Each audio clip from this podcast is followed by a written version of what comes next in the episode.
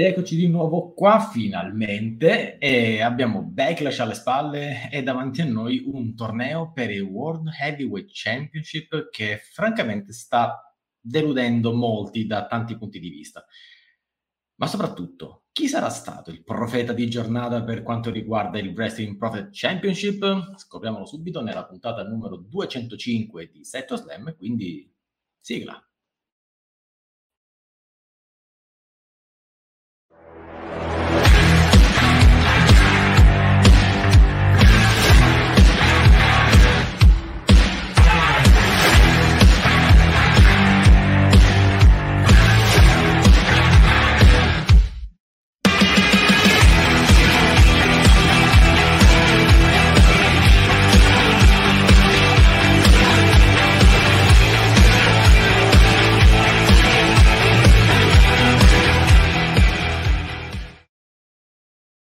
E bentrovati tutti quanti qui, finalmente di nuovo, il vostro chairman, the one and only Daniele Donzì, in compagnia di, è lui o non è lui, ma ovviamente purtroppo è lui, il veggenzo Marco Enzo Venturini, responsabile editoriale di WorldWrestling.it. Ciao Marco. Ciao Daniele, buon wrestling a tutte e a tutti. Veggenzo, in realtà sei stato tu a definirmi tale nella live reaction di Backlash, poi parliamo e chiariamo perché. Secondo me la mia veggenza è stata relativa, però lo scopriremo più avanti nel corso della puntata. Più veggenzo io di te, ovviamente. E ragazzi, se si parla di pronostici, noi abbiamo il nostro Untold, il nostro free agent, il nostro ex profeta, ovvero Massi, che è qua con noi. Ciao Massi. Massi, senza audio. No, eccomi, avevo mutato un attimo. Ciao a tutti, ciao a tutti. Massi, what's the story Cody Rhodes? Mi sa che oggi pericolo caduta Massi su Cody Rhodes, ma non anticipiamo nulla, per favore. No. È direttamente dalle galassie, fermi, perché questa è bellissima. Dalle galassie, c'era una volta, adesso non mi ricordo tutta la intro di Star Wars, però ragazzi abbiamo con noi un Jedi, il Jedi di Pomezia, Gabbo Wankenobi. Ciao Gabbo. Da una Pomezia lontana, mi verrebbe da una Pomezia, da una galassia lontana. Buonasera a tutti e che la forza sia con voi. Lo sforzo. Lo sforzo anche no, grazie. O anche sforza direttamente, però vabbè. Quella di Ronaldo era finita. La finita, lo sapevo. Più che altro che la forza sia con voi, visto che nelle ultime 2 settimane la WWE ha deciso di sfanculare qualsiasi cosa. Quindi. Ora ci andiamo, però, io voglio dire, prima di iniziare, che ci sono i saluti dei nostri amici della chat, in particolare il costosissimo messaggio di Mago Merlino, che pur di non salutare Gabbo... Niente, ormai la fai da con Gabbo... Messo in evidenza proprio... Sì, no, sì, fermi, sì, fermi. Ma Lampo è anche peggio. Lampo è anche peggio. Posso? Fermo, perché c'è anche Lampo. Esatto. Lampo addirittura ha fondato la Gazzetta dello Sport, il giornale di Sicilia. La Gazzetta dello Sport. Allora. C'è anche il giornale di Sicilia, no? La Gabbo Disappreciation Society. Ragazzi, qua non siamo a All About Elite, che tra l'altro c'è stato un draft, per caso l'ha condotto qualcuno, per caso è stata la live migliore della settimana? Ovviamente. Gian, fatene una ragione, te qua, ce l'ho qui. Better Call Sara. Comunque. Io ce l'ho qui. Per favore, ma se ne vada. È la verità, è sempre la verità. Ieri una grande puntata del Wrestle Trivia. Che poverello, per colpa di Max Del Prete che lo rimbambiva. Ragazzi, io volevo avere Rachele campionessa per 2 punti, dai, non mi fate stare male oggi. Comunque, congratulazioni a Max Del Prete, il nuovo Wrestle Trivia Champion, ma difenderà questo titolo? Pare di sì. Allora, tra un poco pronostici, tra poco risultati. Ci sono certe cose, ragazzi, che avete pronosticato, pazzesche. Vabbè, c'è uno che ha pronosticato Omos, quindi... Senta, lei ha pronunciato Priest. Cioè, Priest contro Bad Bunny a Porto Rico. Va benissimo. Secondo me aveva più senso. Però. Sì. Ma insomma... No, senti, ma parliamo un attimo di questo Backlash. A me non è dispiaciuto. Al di là del fatto... Vabbè, io se volete un argomento business ne porterei 1 miliardo, ma non ha senso. È stato un successo, punto. Ma in generale è stato anche un bell'evento, no? Devo rispondere io? Vai, certo, sei qua, sei individualista, parla, no? L'ho capito. Backlash 2023 è stato un piccolo gioiellino. Secondo me è avvantaggiato da due aspetti. Il primo, il fatto che chiunque non fosse portoricano non aveva nessuna aspettativa. Però comunque è stato costruito bene in modo tale da filare liscio e in modo tale da essere gradevole per il suo 98% della sua disputa, e dando ragione a Daniele Donzì, e non solo, ma io intanto mi tolgo il cappello davanti a Daniele Donzì, il pubblico di Porto Rico. Quindi questa manovra di espansione globale reale della WWE, cioè di fare dei premium live event in giro per il mondo, la WWE sta passando una primavera itinerante, esatto. Perché comunque insomma abbiamo visto gli Stati Uniti, abbiamo visto il Canada, abbiamo visto il Porto Rico, vedremo l'Arabia Saudita e vedremo il Regno Unito, la Gran Bretagna. Live show in Europa? C'è l'Europa? No, io adesso parlo di premium live event, al netto dei live show.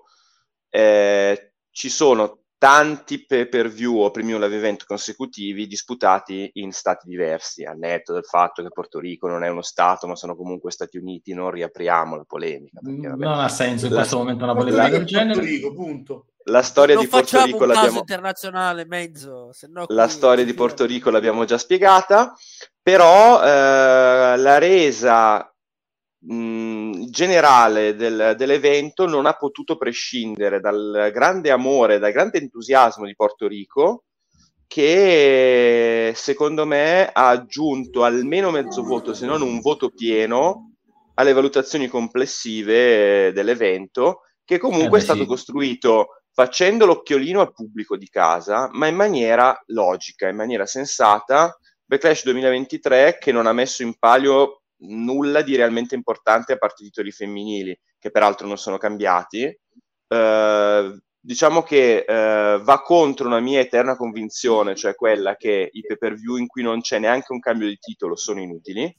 Nel caso di Backlash non è vero, perché è stato un evento che ha restituito alla WWE un respiro internazionale che secondo me tornerà utile anche in avanti. Assolutamente. Ci ricorderemo a lungo del grande amore. Sì. Voglio farti commentare questo commento, scusando il gioco di parole, di Adam. Evento fanservice. Sì. Si può con un evento fanservice accrescere magari il branding, no, della WWE o in generale nel wrestling? Cioè tu fai un evento solo a favore, magari non lo fai spesso, ok? Lo fai una volta l'anno. Però scegli una parte del mondo, cioè, l'anno scorso l'Europa con Clash at the Castle, che poi non è andata come doveva andare. Porto Rico è scelto, l'anno prossimo magari lo fai in India. Ciao Cheng. No, non c'è bisogno. Speriamo di riaverti qui quanto prima. Però per dire... l'anno prossimo lo fai in Austria, così siamo tutti più comodi. Ecco, io voglio Raw a San Siro. Non succederà. Per un po' di tempo... Finché continuiamo come popolo a piratare gli show e a guardarceli di scamuffo, questa cosa non succederà. No, però, e questa è un po' una critica che faccio al movimento, cioè, no, a nessuno di specifico, però sappiamo che è una... Cos'è? San Siro. Giusto. Fantastico. No, però ha ragione Adam Cole quando dice è un evento fanservice, ma è un fanservice fatto bene. Io distinguerei tra il fanservice fatto tanto per fare, e penso soprattutto ai primi 2 anni di show sauditi, con un evento che è stato chiaramente disegnato per deliziare i palati portoricani, ma tutti noi ne abbiamo giovato, cioè è stato divertente per tutti. E se il fanservice deve essere fatto così, io penso anche ad alcuni eventi canadesi del passato, che sono stati fatti quasi appositamente per emozionare il pubblico di casa, poi magari o con delle vittorie o con delle famosissime sconfitte. Esatto. Però... E non sto parlando soltanto di Survivor Series 2000, di Survivor Series 1997, parlo anche di alcune celebri difese titolate di Chris Benoit prima e di Edge poi, fatte in Canada.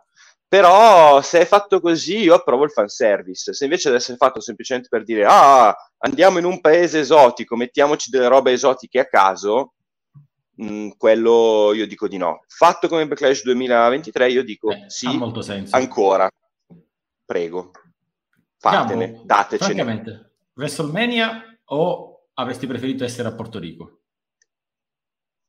Per Backlash. Non mi hai fatto questa domanda seriamente. Cioè, sai la mia risposta, no? Sì, la so. Okay, no, la dica tu, però ovviamente, magari anche motivandola. Cioè, vabbè, dai, ragazzi, WrestleMania è WrestleMania. Cioè, non ha paragoni, non ha simili. Cioè, qualsiasi cosa. Forse la Royal Rumble. Però sai, il catino, no?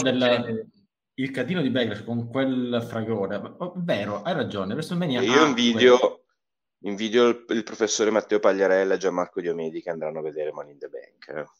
E quello, ma anche chi andrà a vedere Olin, ragazzi, Gian e Max, e non so quanti andranno a vedere questo. Però, che ho preferito Las Vegas. E questo, ragazzi, come dargli torto soprattutto? È normale che è così. Io non ho detto niente ancora e loro hanno già deciso che ho preferito Las Vegas. Lo sai perché poi vedi, arriva già, vedi che già non sa fare il conduttore, vedi, dice che domande sono? Ciao, scusami, Iro Pliskin 05, non so come chiamarti, come quello. Dicevo, come che domande? È vero, WrestleMania è WrestleMania. Non puoi togliere la grandezza, la magnitudine di due giornate di WrestleMania con 80.000 spettatori là dentro. Però pensate a quello che abbiamo visto a Backlash. Guarda, te lo dico onestamente parlando che Backlash, il calore del pubblico nulla a che vedere con quello di Mania. Cioè, Mania in confronto era spento, ok? Cioè, il pubblico è stato sempre attivo, anche per match tipo Cody Rhodes Brock Lesnar, dove non c'era un portoricano, ok? Quindi non è che era proprio solo fanservice, erano lì, attivi, pronti a tifare, pronti a contare, a fischiare o a festeggiare. Onestamente mi è piaciuto molto le loro reazioni, anche quando è ritornato Carlito. È stato qualcosa di... cioè, mai sentito... 8.600.000 visualizzazioni nel giro di niente, ha fatto un record. Il video del ritorno di Carlito. Che non so quanti video di WrestleMania hanno zero al confronto. Quindi, lo so, chiaramente WrestleMania, è l'evento più importante dell'anno, il più spettacolare, quello che vuoi, però... sai poi cosa? Più che Carlito sia... Si è arrivato Carlon, visto quanto era grosso, però già nel 2021, quando tornò in ottima forma, poi non fu confermato, non so per quale motivo, ma adesso dopo 2 anni è diventato ancora più muscoloso, ancora più in forma. Spesso. Non sarebbe male, No, io penso che un ritorno così è stato azzeccato, poi magari centellinando però le sue presenze ormai alla sua età, lo darei molto in considerazione. Ragazzi, provo a fare un po' refresh della mia connessione perché mi continuo ad andare in ibernazione e quindi sto continuando a fare così perché sennò mi si spegne lo schermo e non capisco perché. Quindi provo a uscire e a rientrare. Arrivederci. Massi. 44 anni, Carlito. 44, appunto, dico, non è che è uno di quelli che puoi tenere sempre, ma da part-timer secondo me ci sta. Intanto Dani Fabio 87 sì, è tornato, ovvero apparizione a Backlash, non sappiamo dove porterà, però intanto Porto Rico, Backlash, immagina quello che può succedere quando uno degli idoli di casa entra lì a sorpresa, ecco. No, non è vecchio Lampo, non è vecchissimo, però non è neanche un full timer, tutto qua. Semplicemente ricordiamoci, perché poi gente come Lampo e Mago Merlino gli devi ricordare un po' di cose. Loro viaggiano tantissimo e hanno anche le loro famiglie e quant'altro, quindi magari un Carlito di 44 anni che è padre e che fisicamente non può reggere tutti i giorni viaggi rispetto a uno che ce n'ha 30, è ovvio che tutto sommato sia meglio centellinarlo per show un po' più importanti, che no magari Raw, poi live show, esatto, e poi soprattutto vai da una parte, vai dall'altra, vai di qua, vai di là, insomma a una certa non ragazzi, c'è Los Angeles e San Francisco sono 6 ore e mezza di macchina, quindi 2 ore di volo. 6.000 ore. Sì. No, stavo facendo il paragone in chilometri, ma non mi riesco a ricordare. Fallo tutti i giorni, vai da San Francisco, arriva da un'altra parte, poi dall'altra parte, prendi l'aereo, vai qua, vai là. È pesante, è pesante. È stato uno stress questo viaggio, vero Gabbo? Sì, troppo stressato. Ma la barba bianca, mi stanno uscendo i peli bianchi. Gabbo dai i numeri, sì, assolutamente. Gabbo è nel caso. Del resto. Ma... Gian nel pallone. Vabbè, abbiamo tutti i nostri bigliettini. Tanto Massi è là, io lo vedo, lui è tranquillo, Massi è fantastico, sta guardando Twitter. Agent. È free agent, quindi... ma free agent nel senso che poi andrai anche a delle botte Lita da Max Del Prete, fammi capire. Ma anche no. Ecco. Vabbè. Ok, signori, andiamo a vedere cosa è successo nei pronostici, perché ne avete dette tante. Ne abbiamo, ci metto anche io nel mezzo, ne abbiamo dette tante. Ce l'abbiamo l'infrasettimanale, giusto? Certo, anche l'infrasettimanale, signori, anzi mi sa che cominceremo proprio da quello, e allora andiamo a condividere il nostro solito. Oggi sono con 2 schermi rispetto alle altre volte, e diverso. Eccolo qua, condividiamo il nostro solito filettone Excel. Per chi non lo sapesse, recuperasse la puntata di ieri del Wrestle Trivia. E appunto, perché sei un pessimo conduttore. No, c'è un nuovo campione profondamente indisciplinato, ma ci piace proprio per quello. No, dai, indisciplinato mi pare esagerato. No, nel senso che... Sì, in quel senso. Gli piaceva fare la telecronaca dei giochi anche altrui, dei round anche altrui. È stata una strategia vincente. È una tattica che ha pagato, quindi onore a Max Del Prete. Per la prima volta Wrestle Trivia Champion è eletto nella puntata 55, è andata in onda lo scorso lunedì 8 maggio. Okay. Cioè, ieri sera, però per chi lo ascolterà più avanti, dice quando c'è. Bravo Massi, che ha capito. Ecco, bravo. Ricordiamo che comunque questa roba va su Spotify, Apple Podcast, Google Podcast, e quindi è sempre ritrovabile. Sì, esatto. Ricordiamo assolutamente che questa live da cosa è sponsorizzata, ladies and gentlemen? Da cosa? Dal tonno Nostromo, il tonno che non si spezza manco col cazzo. Eccolo qua. No, anche meno. No, però giusto per ricordarci che siamo sponsorizzati, e sembra anche giusto ricordarlo. Allora, Kaiser, andiamo... hai detto. Col Kaiser, giustamente. Okay.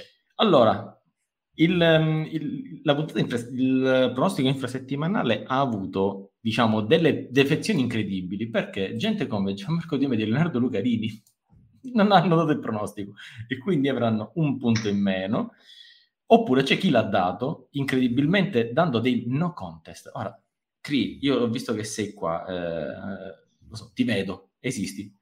Cree. Anche Chris. Da Marco Di Medi sta già contestando l'assenza del suo pronostico, eh. Non è vero, non ho nessun messaggio tuo da nessuna parte, non ho un'email, quindi il tuo pronostico non c'è, né tuo quello di Leonardo Lucarini. Verifichiamo se l'ha mandato qualcun altro, perché ricordiamo che ci sono tutta una serie di opzioni. No, signor giudice, ormai è andata, mi dispiace, non si può più tornare indietro, non puoi retrodatare i messaggi, non esistono. Comunque, detto ciò, signori, poi comunque la aprirò, controllerò, scherzi a parte, ci mancherebbe altro, se ci sono errori fateceli sapere. Ma la cosa peggiore, signori, è qua, Miss, come fate a dire non contest? Cioè, era telefonatissimo.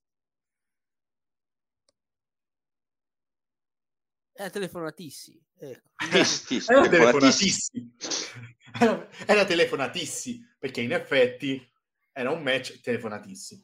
Onestamente, lei è presente? Sì, anche qua la connessione va e fa quello che vuole sostanzialmente. Vabbè, era rimasto era un match telefonatisti. Mo. telefonatisti, boh. Ok, detto ciò, andiamo finalmente a Backlash, signori. Allora, vediamo un pochettino qui, che ce sono tanti. Dunque, vabbè, partiamo da Bianca. Diciamo facile, e quindi attenzione, a proposito di gente che non dà i pronostici, Dario Rondanini l'ha detto anche in live, recuperate First Reaction Shock.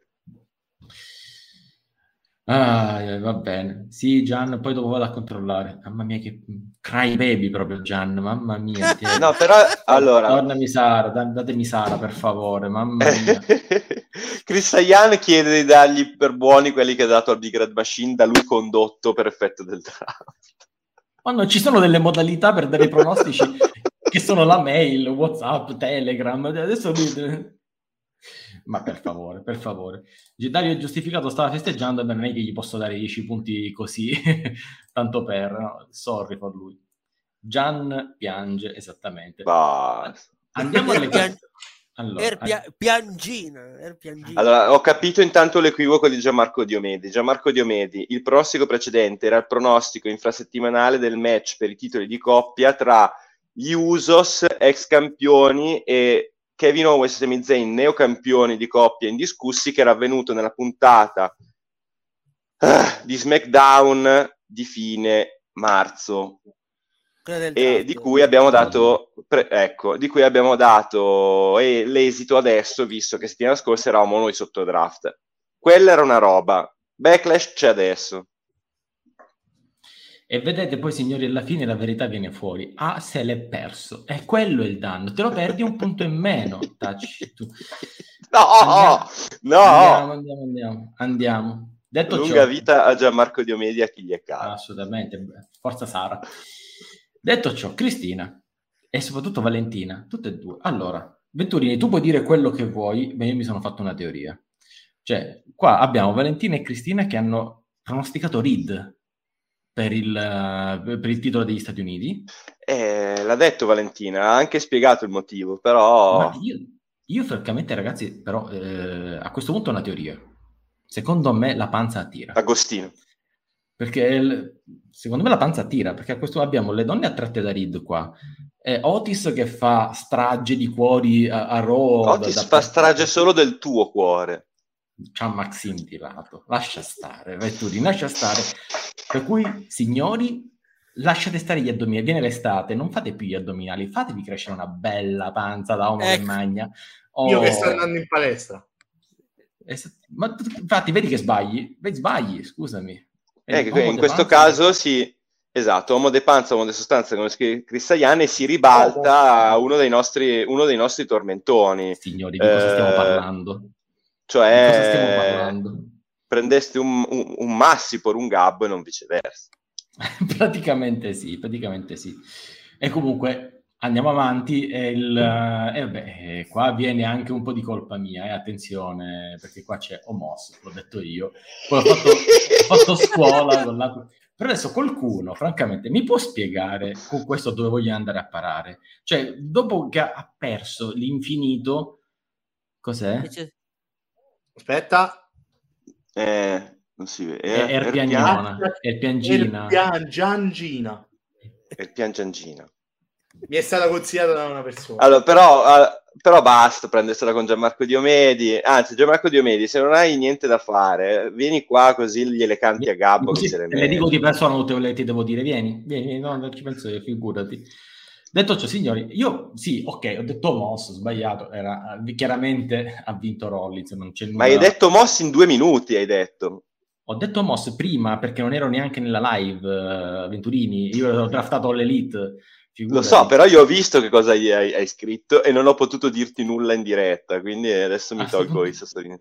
Ma io sono con Simone, a questo punto mi fa quasi tenerezza, questo non vince niente, ed è un gigante di 2 metri che dovrebbe essere uno dominante su qualunque cosa, dovrebbe essere lui il World Heavyweight Champion. Cioè, di cosa stiamo parlando? Posso rispondere alla tua domanda, se non era retorica? Lampo, ti voglio bene comunque, sappilo. Allora, se non era una domanda retorica risponderei, Vai, no, rispondi. Dove vogliono andare a parare con Omos. Non è retorica, il problema è quello. E voglio sentire anche Massi, che è un fine conoscitore di queste dinamiche. Perché dobbiamo partire dal presupposto che per essere un jobber devi solo essere un piccolino? Omos è un gigante jobber, perché comunque è presentato come uno che si muove poco. Improbabile. Tutto, non puoi pensare, Daniele, che no, allora... centimetri di differenza, e quello è un jobber. E che ogni settimana è un jobber, perché i piccolini che ci sono, dai. Allora, è un jobber perché... Vuoi sapere la mia risposta oppure me ne vado a casa dove già sono? Sto zitto, sei già là, spostati dal divano alla... Vabbè, vai. Ecco. Omos è una persona, un atleta dal grande fisico, ma dalla scarsa tecnica e con, diciamo, dei punti deboli fin troppo esposti. E io sinceramente considero un bel atto comunque di maturità, quello della WWE, che non ragiona più semplicemente su una base della mole degli atleti che ha. Così come non ci faceva effetto il fatto che Big Show perdesse in un certo periodo e perdesse anche male, e poi quando invece era stato presentato in maniera dominante vinceva. Allo stesso modo, in questo momento Omos è un personaggio che, per quanto abbia un grande fisico, non rende, se no avrebbero dovuto vincere il titolo, a seconda dei casi, dei pesi massimi o il titolo di campione WWE, gente come Tyson Tonko, come Luther Reigns, come quell'altro, come si chiamava Mastro Lindus, Nathan Jones... Sei grosso ma non sei capace, e quindi bene che la WWE lo proponga in match importanti, perché comunque la mole c'è e tutto sommato l'interesse si crea, ma altrettanto bene che perda, perché in questo momento il fisico è l'unica cosa che ha, perché si muove male, non è in grado di fare delle mosse, e anzi con Seth Rollins ha fatto dei passi importanti in avanti, è migliorato rispetto ai match che ha fatto prima. Stiamo vedendo un Omos che sta crescendo. Pensate a Jinder Mahal nel 2017, che è diventato campione. È diventato campione tutto insieme, da super jobber a campione WWE. Se con Omos dovessero fare e procedere a una costruzione graduale, per cui tu parti come un tronco d'uomo, dei passi a gigante, giustamente sottolineava Simone Sian. Se tu gli fai fare una crescita graduale in cui un tronco d'uomo di 2,48 m, che però non è capace di fare non è capace di entrare nel ring senza rischiare di cadere, e man mano impara, io sono pronto a salire sul carro di Omos. Adesso è giusto che perda, perché non è credibile pur essendo un gigante. Voi siete d'accordo su questa cosa, Gabbo, Massi, ma anche in chat, fatecelo sapere. Prego Massi, prima lei. No, vai. Voglio soltanto dire, Gabbo, prima che cominci, che quello che dice Adam Cole è parzialmente vero, ragione, cioè, però, non è che occhio che Cali e Big Show erano campioni del mondo anche in certi momenti, sono stati occasionalmente. Vai Gabbo. Il mio no dai, povero Menzo, anzi, povero Vincenzo. Allora, su Omos, in balia degli eventi, vabbè, rispetto a un anno fa è migliorato poco ma sicuro. Il problema è, al momento non puoi fargli battere Brock Lesnar e non può vincere contro Seth Rollins, perché cioè Omos si sta trovando al posto sbagliato, al posto giusto, quindi avversari di un certo valore nel momento sbagliato. Brock Lesnar doveva riprendersi un po' da tutte le sconfitte, e chi se non meglio di sollevare 400 pounds di Cristiano e fargli fare una bella F5. Seth Rollins giustamente deve fare è il pupillo della WWE come Roman Reigns, quindi devono far vincere proprio così. Scusami, è Air Pupillo, cioè lo chiamano così a Stanford, Air Pupillo. È il protetto della WWE, bisogna fargli vincere tutto anche a lui dopo Roman Reigns, Seth Rollins, e purtroppo deve perdere. Prima o poi arriverà il momento di Omos, al momento non è tempo, deve ancora fare tanta strada. Anche Braun Strowman all'inizio mica poteva vincere tutti i match, anzi no, Braun Strowman è andato un pochino diverso, però non ha vinto subito il titolo dei pesi massimi. No, ovviamente no, ovviamente no. L'ha vinto quando io ho scommesso con Venturini, prima no. Allora. Tra l'altro, una cosa, Daniele Donzì, perché Cristiano ce l'ha chiesto per settimane. Ragazzi, Venturini Top Dollar, che ha fatto? Si è lanciato fuori dal ring. Schifo? No. Ha fatto schifo, non l'ha fatto più, ed è sparito. Perché? Perché non è fisicamente portato. Prego, Menzo. Ecco, anche perché, visto che è stato detto più volte nelle scorse settimane, Menzo deve ancora una pizza a Daniele Donzì, quella no, pizza l'ultima, però non l'abbiamo mandata in onda l'ultimo riscatto, quindi settimana prossima in onda il riscatto, va benissimo signori, confermo. Io non ho più pizza. Live e mangio la pizza, buona Menzo. Ma che c'entra? Non in onda il video, la pizza è l'Aias, hai ragione, però è stata riscossa. Ma non è stata mandata in onda perché stavamo aspettando il momento giusto e poi ci siamo dimenticati. Allora Massi, andiamo avanti perché abbiamo anche gli altri pronostici. Io vedo che comunque le affermative del Menzo hanno diviso qua in chat, ma Eddie ci dice: se ci aspettiamo dei match con The Moonsault è ovvio che rimarremo delusi, però se lo fa penso che sarà il video più visto della storia della WWE. La vedo un po' dura. È mondo. Ma sempre so. La vedo fare quello che fa però. Il gigante che intimorisce, ma ogni tanto devono farlo vincere. Sì, ma ha ragione Eddie. Torna a fare il profeta. Quando è che vince Omos? Bellissimo. Aia. La pizza è diventata proprio la pizza di Delfi. Andate a cercare che cos'è la pizza di Delfi. No, seriamente parlando non lo so quando se dà una pizza. Lo vuoi mandare per il tiro intercontinentale? Che sai? Ma no, no, assolutamente. Beh, Gunther contro Omos. No, cioè, il povero Gunther, anche no. Non si merita una cosa del genere il povero Gunther. Gunther meriterebbe di stare nella scena del titolo mondiale. Però vabbè, adesso di questo ne parleremo tra un pochettino. Tra poco ne parliamo. Sì. Allora, Rhea Ripley contro Zelina Vega. Vabbè, non c'è stato nessuno con il coraggio di dire Zelina, ok. Posso dire una cosa su questo match? No, sì, grazie no. Odin Barsos Payback per il follow. Grazie. Adesso sì. Una cosa su Zelina che tu riarrivi in mezzo? No, non puoi dire nulla perché di questo ne parleremo tra un poco quando in live con noi arriverà Rachele Gagliardi, quindi... allora... Che meraviglia. Devo dirla prima, secondo me. Ecco, niente. Però vabbè. Detto ciò... Bad Bunny contro Priest. Allora, Menzo, io avrò detto Omos. Sì. Priest. Io rivendico. Valentina, Cristina e Max Del Prete. Oh. Quanta probabilità c'era? Cioè, la statistica non poteva mai essere a tuo favore. E io sono contento non soltanto del mio pronostico, che ripeto, lo rivendico, e sono anche contento delle tre persone che mi hanno accompagnato, che sono tre persone che stimo, anche se aveva più probabilità Omos di Damian Priest, secondo me, 6 anni. Allora, ragazzi, io purtroppo ho una mia impostazione psicologica, che è più o meno la stessa del fatidico Sami Zayn, Johnny Knoxville, di cui già mi sono pentito, però io purtroppo ragiono così.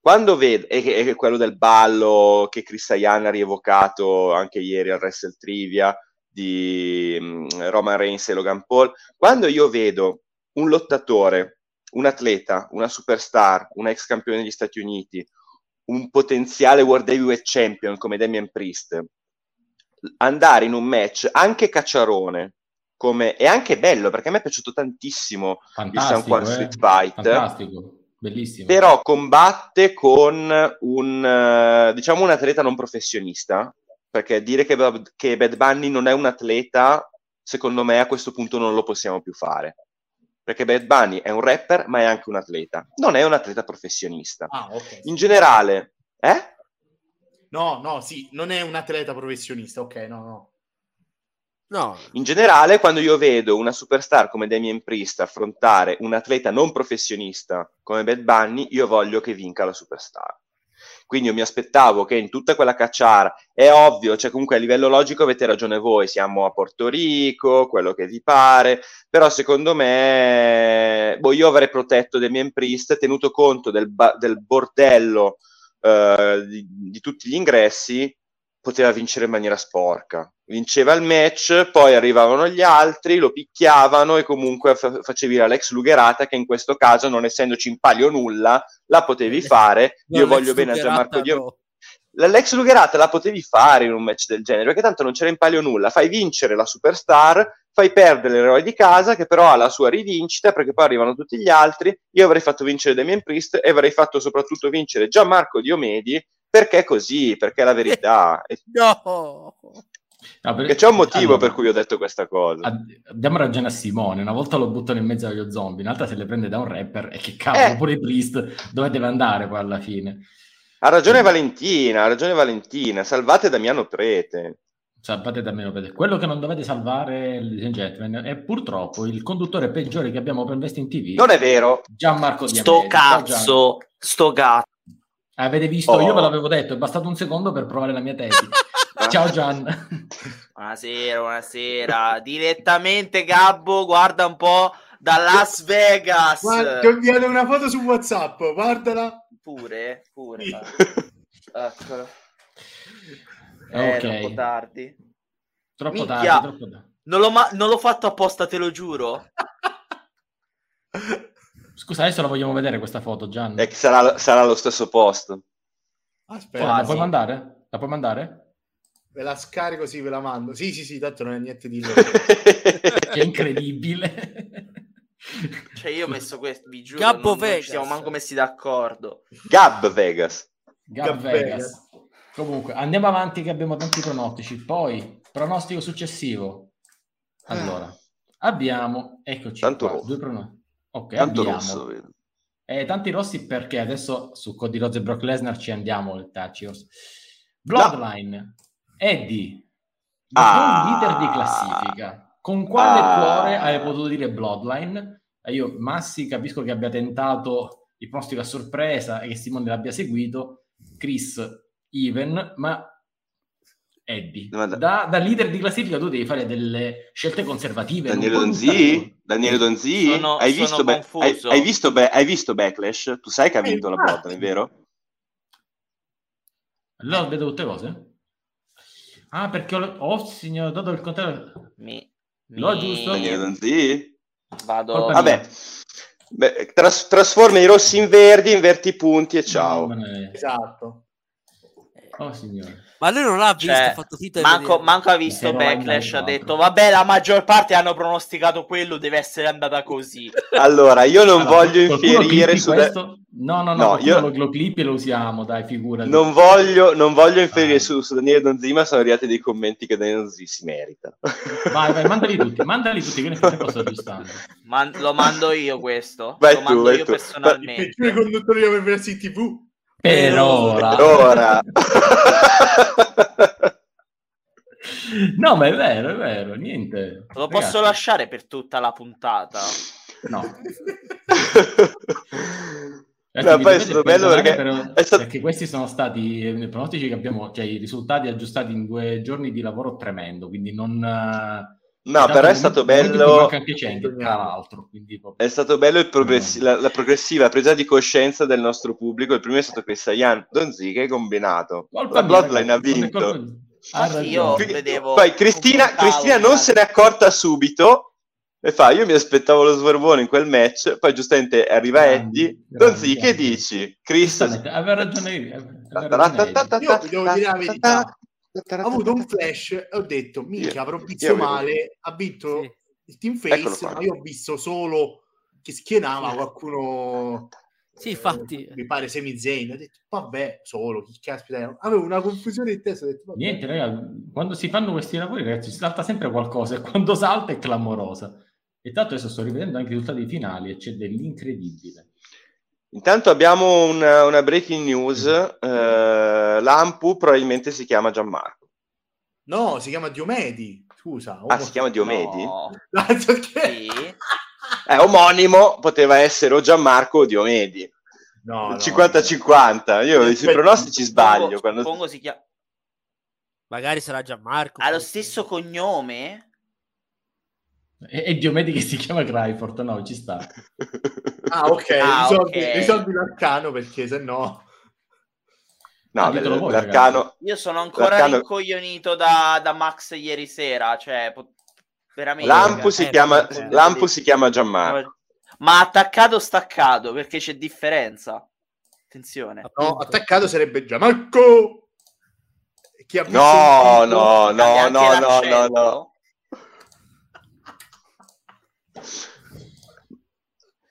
Vabbè, Gabbo, queste citazioni proprio di un trash clamoroso, tra l'altro. Va bene, signori, io direi che torniamo. Invece Daniele, c'è Simone che ti giustifica perché dice che tu sei avanti coi tempi, no? Altro che profeta. Gli Usos diventeranno face a breve, Riddle tornerà, quindi tu hai contato la Bloodline come team face, ragazzi, in prospettiva. Vedi, no, hai ragione, ragazzi, magari può succedere. Dopo ogni tanto saltano queste cose, diciamo, non si ha la tranquillità. Le sinapsi. Anche... No, quando... bisogna avere molta tranquillità e calma per avere tempo e anche magari supporto per poter fare queste cose, ma ogni tanto salta qualcosina. Andiamo avanti, dai, non ci sortirà nulla e correggiamo tutto in corsa. Già fatto, e quindi c'è poco da dire, quindi... Bravi a chi l'ha indovinato, quindi Eddie... Agli altri. Bravi, a questo punto bravi. Buon per voi. Senti, dimmi se ho sbagliato pure l'altro. Ha vinto Cody o ha vinto Lesnar? Tecnicamente ha vinto Cody. Ecco, allora, tecnicamente c'è... E valeva 2. Perché, e questo poi pesa, perché chi ha detto...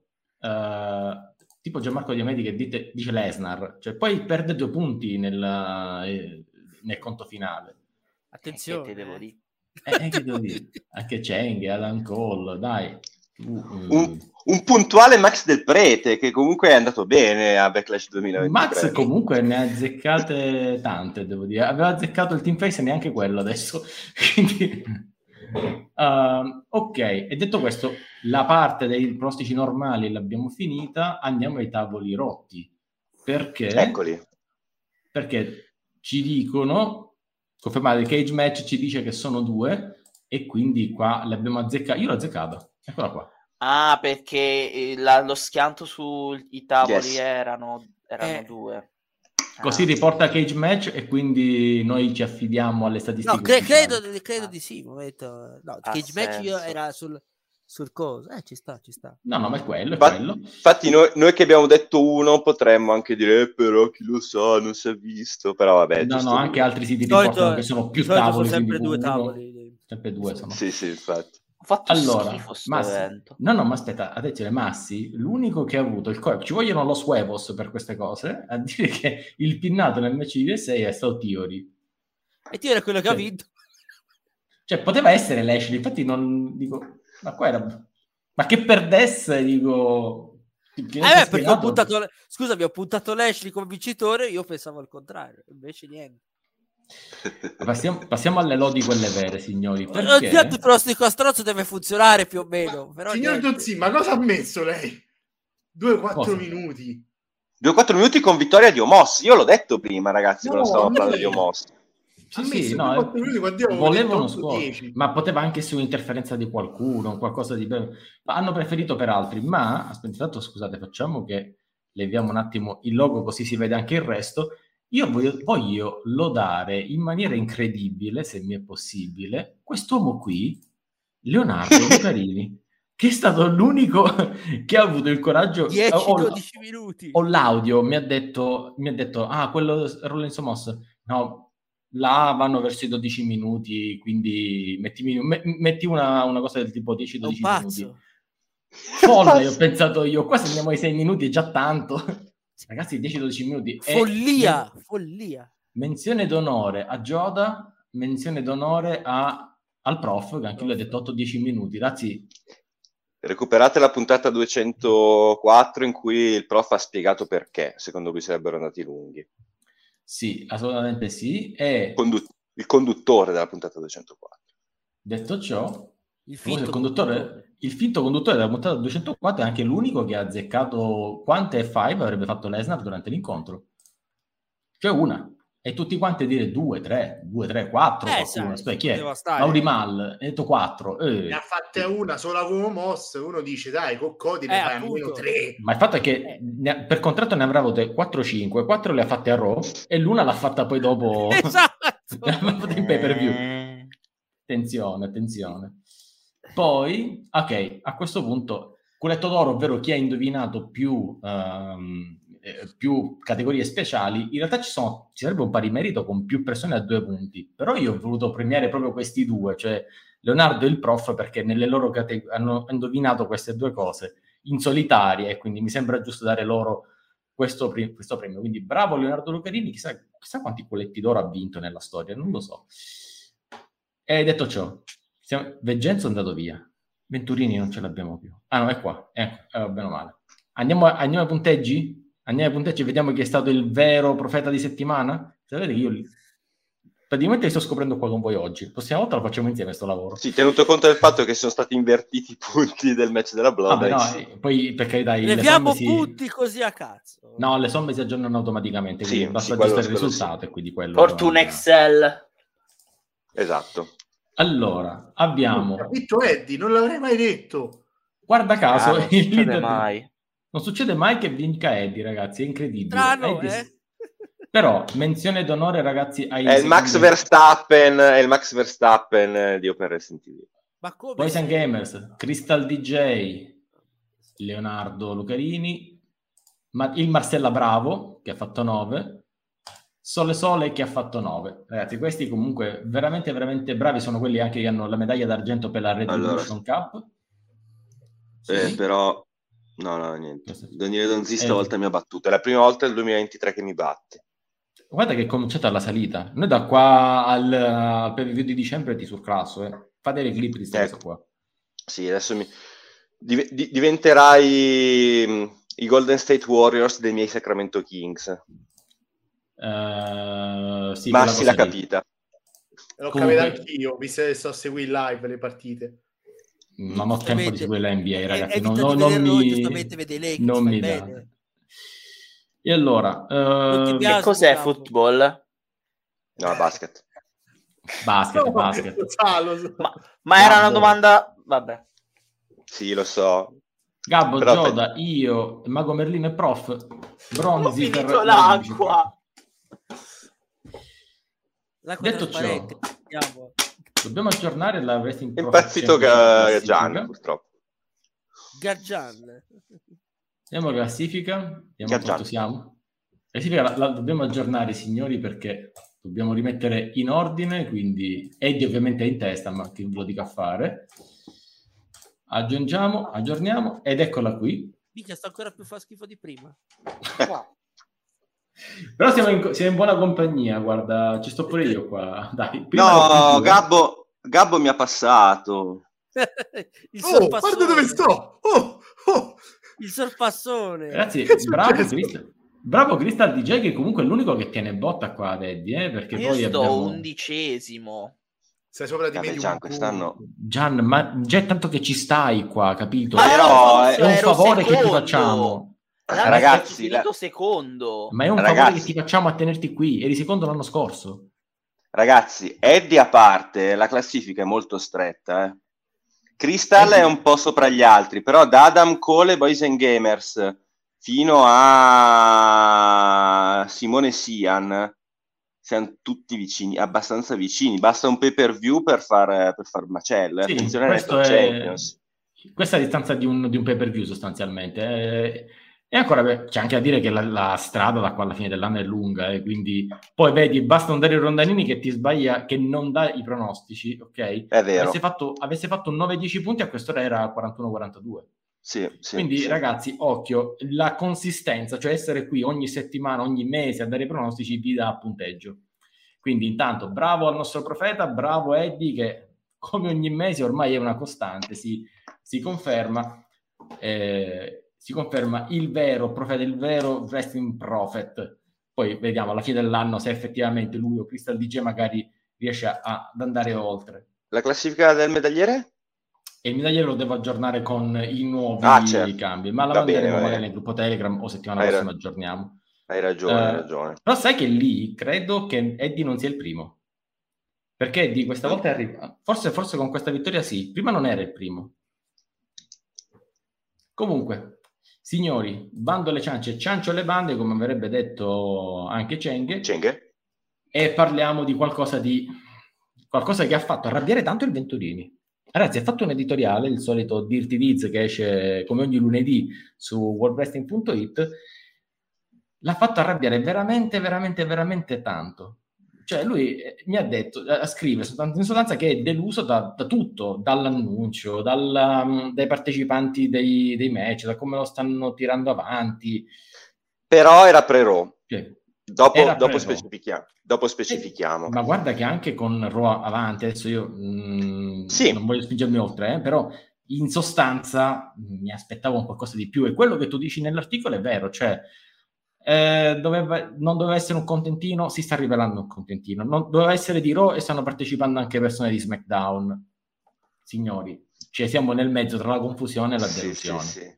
Ecco, no, vabbè, allora io ho intitolato l'editoriale La WWE ha un problema dei pesi massimi. Tra l'altro mi ha fatto molto ridere, visto che ci sono Gian e Gabbo, ne approfitto, perché l'editoriale è andato online lunedì sera, ieri, alle 23:45, mentre a Wrestle Trivia c'era il giro delle domande sul titolo dei pesi massimi, proprio esattamente in quel momento lì. Quindi c'è stata contestualizzato di così non si poteva. C'era questa ulteriore coincidenza. Se me lo dicevi te lo pubblicizzavo pure.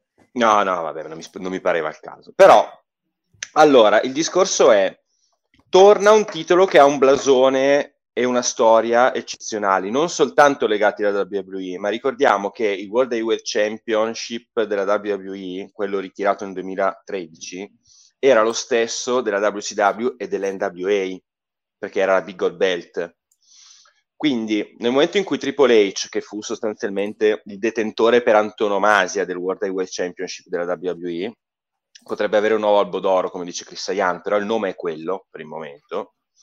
In WWE l'atleta che l'ha vinto più volte è Edge, però quello che ci ricordiamo di più è Triple H per il Regno del Terrore e così via.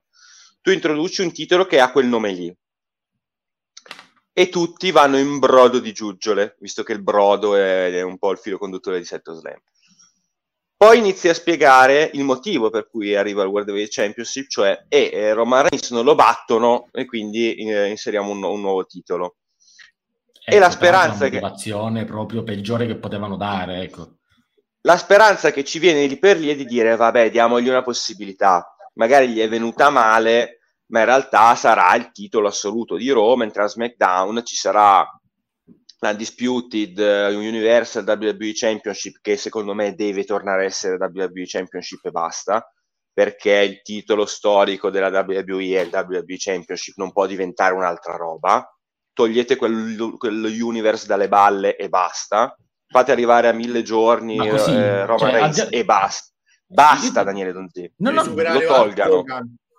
Io sono d'accordo con te. Io quello che ho sempre detto negli ultimi mesi, e credo che questo sia recuperabile, non so se ci sono clip, è che se non avessero fatto lo split delle due cinture avrebbero fatto la cazzata, e l'hanno fatta.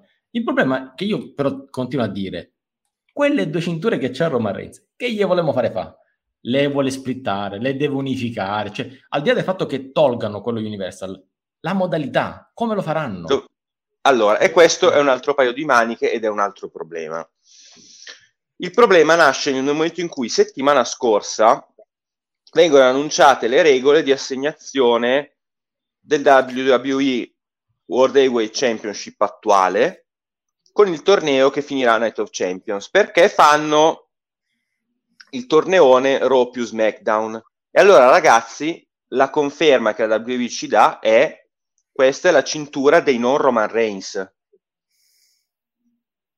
Se l'avessero fatto solo per Raw, ma piuttosto mettendoci dentro anche i più zozzoni degli jobber. Però se è il titolo di Raw e hai fatto il draft, hai specificato che stavolta il draft sarà effettivo, eccetera, eccetera, al netto del fatto che hai ancora i problemi dei campioni di coppia, di tutti e quattro i campioni di coppia, sia gli uomini sia le donne, se assegni un nuovo titolo assoluto di Raw, deve essere in palio solo per gente di Raw. Non fai il torneone rossi contro blu di nuovo, hai fatto il draft.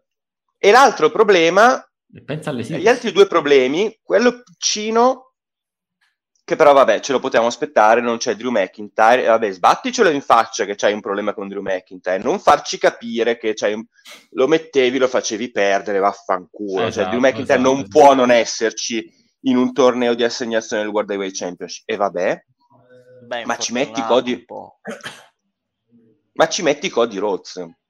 Cody Rhodes in tutti i promo che ha fatto prima di WrestleMania, dopo WrestleMania, prima di Backlash, dopo Backlash, ci ha sempre detto che lui gli interessa Roman Reigns, gli interessa Brock Lesnar, non deve avere interesse per il World Heavyweight Championship. Quindi faccio un parziale passo indietro rispetto al mio editoriale e dico grazie al cielo che la puntata di Raw che verrà analizzata questa sera alla Big Red Machine ha avuto una cosa logica, una Cody Rhodes ha perso il suo match. Finish the story, ma prima inizia un'altra story, sì, never ending story, ma Cody Rhodes, per chi non ha visto Raw, spoiler, non c'è Cheng, pazienza, stasera se ne parla la Big Red Machine. Cody Rhodes perde il suo match, il suo triple threat match, che poi avrebbe dato atto alla finale di Raw, lo perde perché? Perché arriva Brock Lesnar. Faranno un match a Night of Champions senza imparare una cintura, altra stronzata, non fa niente, almeno Cody Rhodes è fuori dal discorso per il World Heavyweight Championship, perché non lo deve interessare. Cody Rhodes non doveva neanche esserci in quel torneo lì. Magari potevano fare che proponevano il suo nome e lui diceva no, io non voglio questo titolo, il mio titolo è quello di Roman Reigns. E no, è così, è declassato subito il titolo nuovo, ti immagini? Ha esatto, ricevuto un top nome di Raw o di WWE. Ma l'hanno presentato così, ormai l'hanno presentato così. Cody Rhodes non doveva neanche essere messo là dentro. Lo hanno messo, questo in qualche modo ha un po' risollevato l'opinione generale di quel titolo e hanno fatto benissimo a trovare un artificio per non farlo andare per quel match, non farlo andare per quel titolo, perché non deve essere suo per nessun motivo al mondo, e hanno trovato anche un modo logico per tirarlo fuori, cioè attaccato di nuovo da Brock Lesnar. A sto punto lasciatelo con Brock Lesnar, è morta lì. Però è partita talmente male questa presentazione del World Heavyweight Championship nel nuovo formato che per salvare capre e cavoli hanno dovuto fare tutta una serie di manovre di equilibrismo che adesso stanno iniziando a funzionare, ma fino a prima di Raw era un disastro. Gabbo? Ma non è che niente, poi prima o poi questo titolo nuovo lo buttano via. Cioè, di nuovo? Dire, sì, del tipo, ok, che so, uno lo vince e dice, ma sai che c'è? A me non mi interessano, un po' quello che dicevi tu di Rhodes, no? Però dopo che l'ha vinto, cioè sì, l'ho vinto, ma io voglio quelli di Roman Reigns. Quello solo se lo vince Nicky Cross.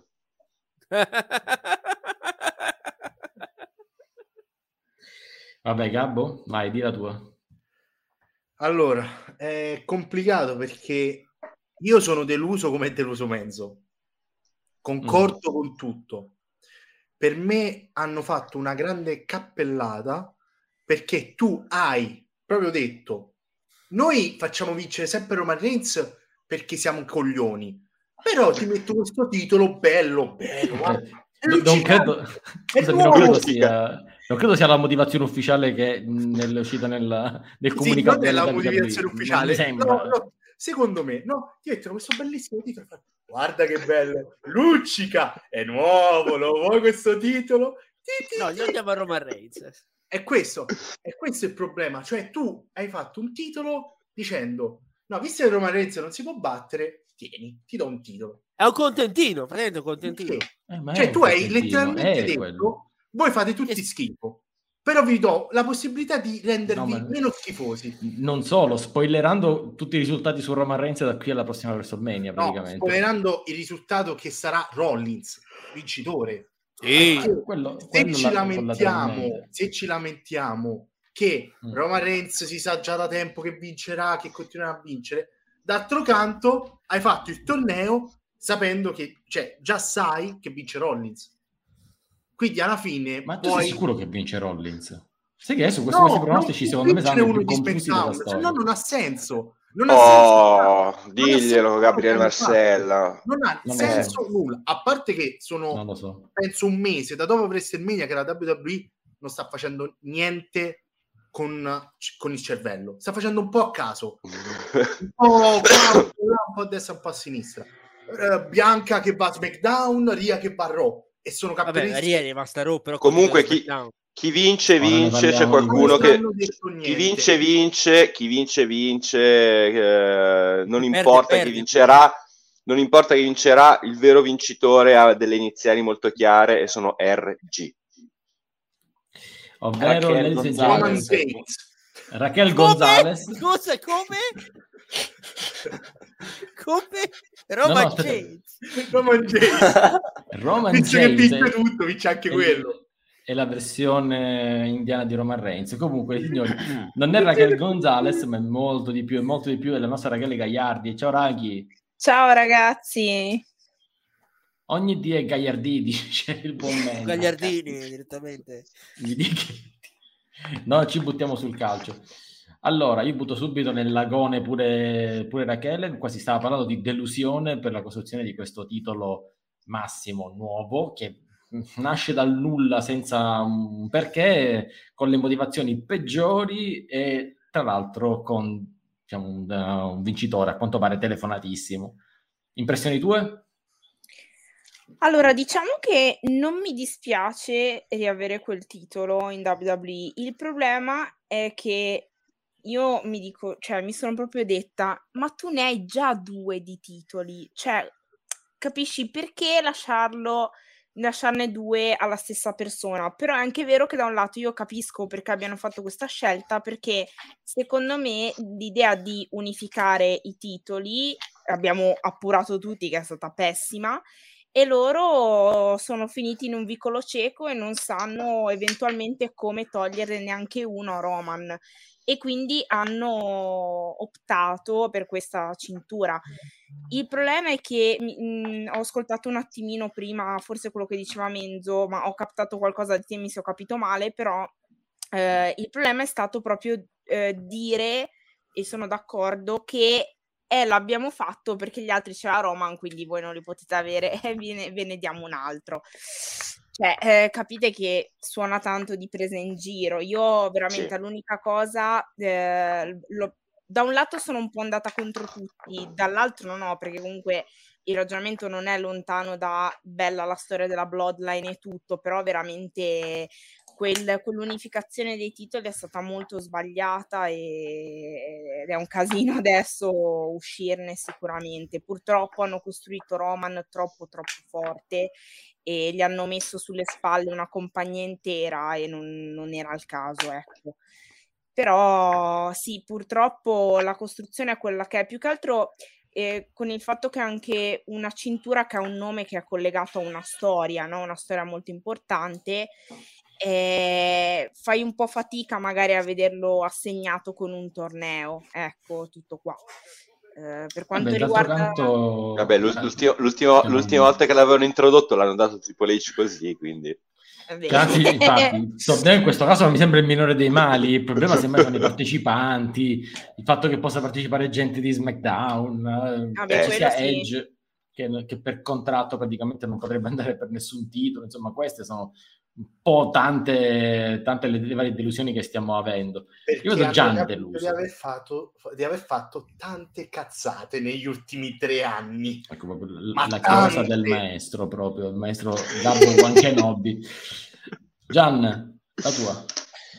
Sì, no, guarda, il fatto è che il problema è nato tutto quando a Day One dovevano fare Roman Reigns contro Brock Lesnar e Roman Reigns si è preso il Covid, perché da quel che ho capito lì sono andati un po' nel pallone, giusto per fare citazioni di ieri sera, e quindi niente, secondo me è tutto partito da lì, il problema è nato lì, erano in una situazione di panico, hanno dovuto prendere delle scelte affrettate e oggi ancora diciamo soffriamo di quelle decisioni prese all'epoca, e quindi prego Menzo.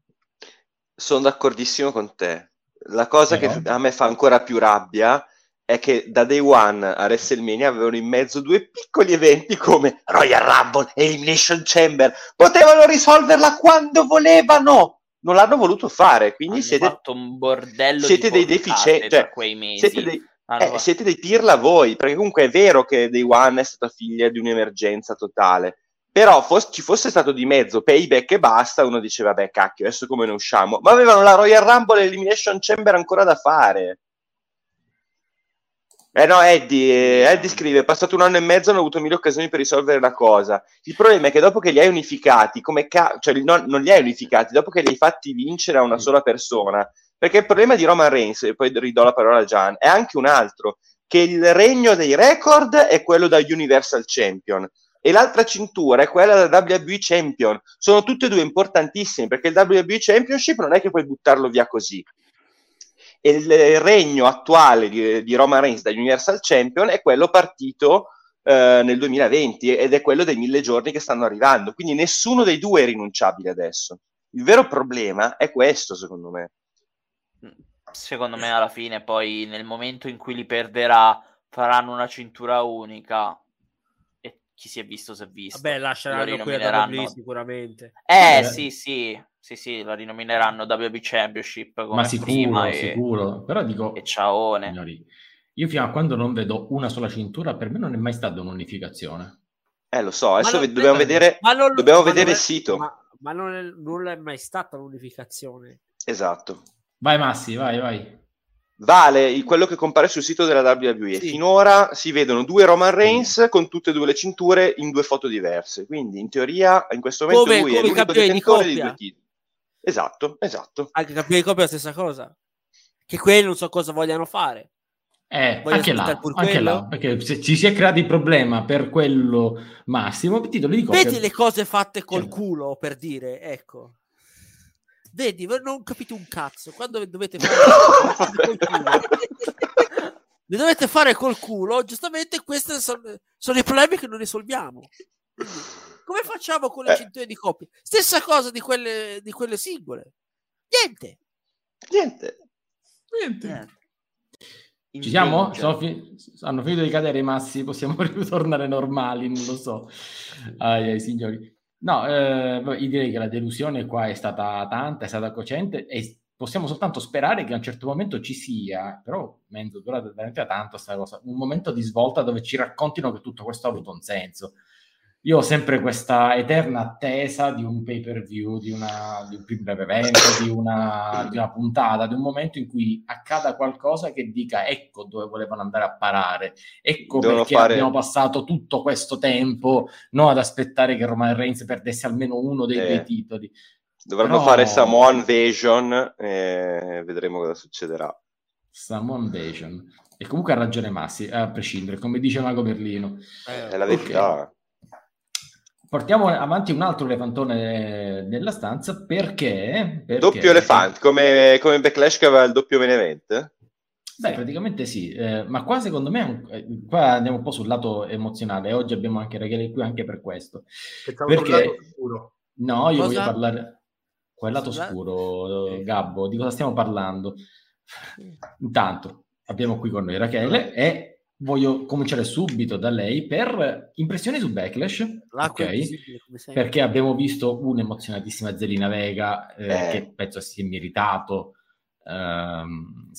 quel momento. Abbiamo visto forse il miglior match della serata, in quello tra Bianca e Io Sky, probabilmente lo diceva anche quest'uomo qua sotto. Sì, l'ho scritto prima sui commenti, per me è match della serata. Vedi, anche un orologio rotto dice l'ora giusta 2 volte al giorno. Questo accanimento verso Gianmarco Diomedi. Notare che ogni volta che vengo qua mi dà ragione per qualcosa, però esatto. Per una volta questo accanimento verso Gianmarco Diomedi, questo accanimento verso Gianmarco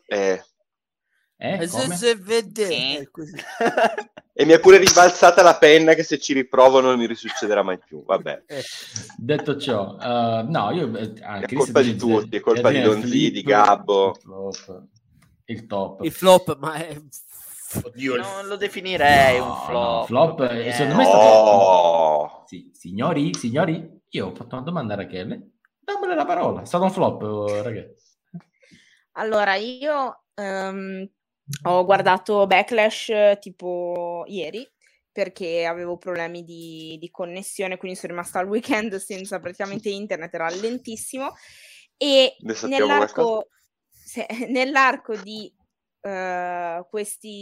queste ore, questi 2 giorni, 1 giorno e mezzo, 2, ho letto veramente tantissimi pareri negativi su Rhea contro Zelina, ma gente che diceva tipo veramente orribile, cioè cose veramente estreme. E quando l'ho visto mi sono ricordata, perché nel professional wrestling è importante prendersi del tempo per guardare con i propri occhi i match, gli eventi, eccetera, eccetera. Perché assolutamente, io vi dico, nella mia vita ho visto ma ben di peggio, ma proprio, cioè, sia tra uomini e donne, ma schifezze peggiori, veramente. Diciamo che è stato il match che ci aspettavamo, cioè una Rhea che domina la maggior parte del tempo, però una Zelina che è sostenuta dal pubblico. Basta. Sì. Venturini, però lei è inopportuno, perché comunque Rachele stava facendo. Io l'ho detto, vabbè, non devi intervenire con delle cose qua, altrimenti io metto.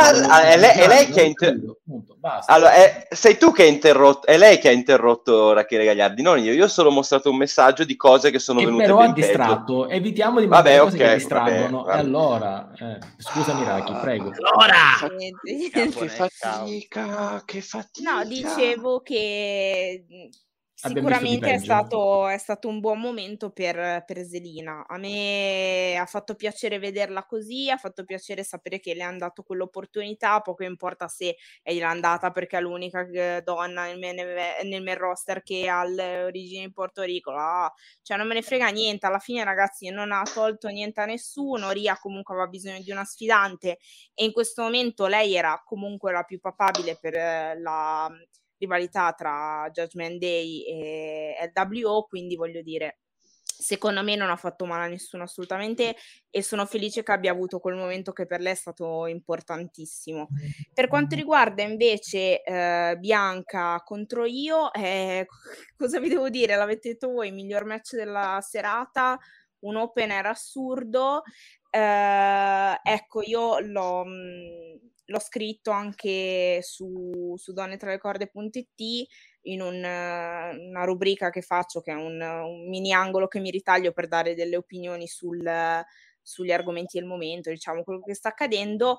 Mi dispiace che le persone abbiano dato tanta importanza ai cori che ci sono stati, tanto da dimenticarsi da un certo punto di vista quanto veramente è stato bello quel match, quello che ci hanno regalato le due, il talento che hanno e tutto quanto.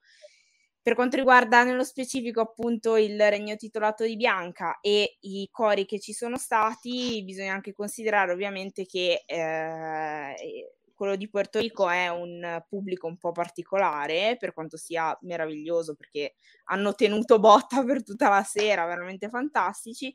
E dall'altra parte Bianca sicuramente ha bisogno in questo momento di non avere la cintura e di forse fare un turnilla, ha bisogno di un cambiamento comunque, perché secondo me pian piano le persone si stanno stancando. Ho notato che rispetto a anni fa il pubblico è molto cambiato e non reggono più le costruzioni così pesanti per una mega star, perché Bianca alla fine è tutto quello che la WWE vuole, c'è poco da fare.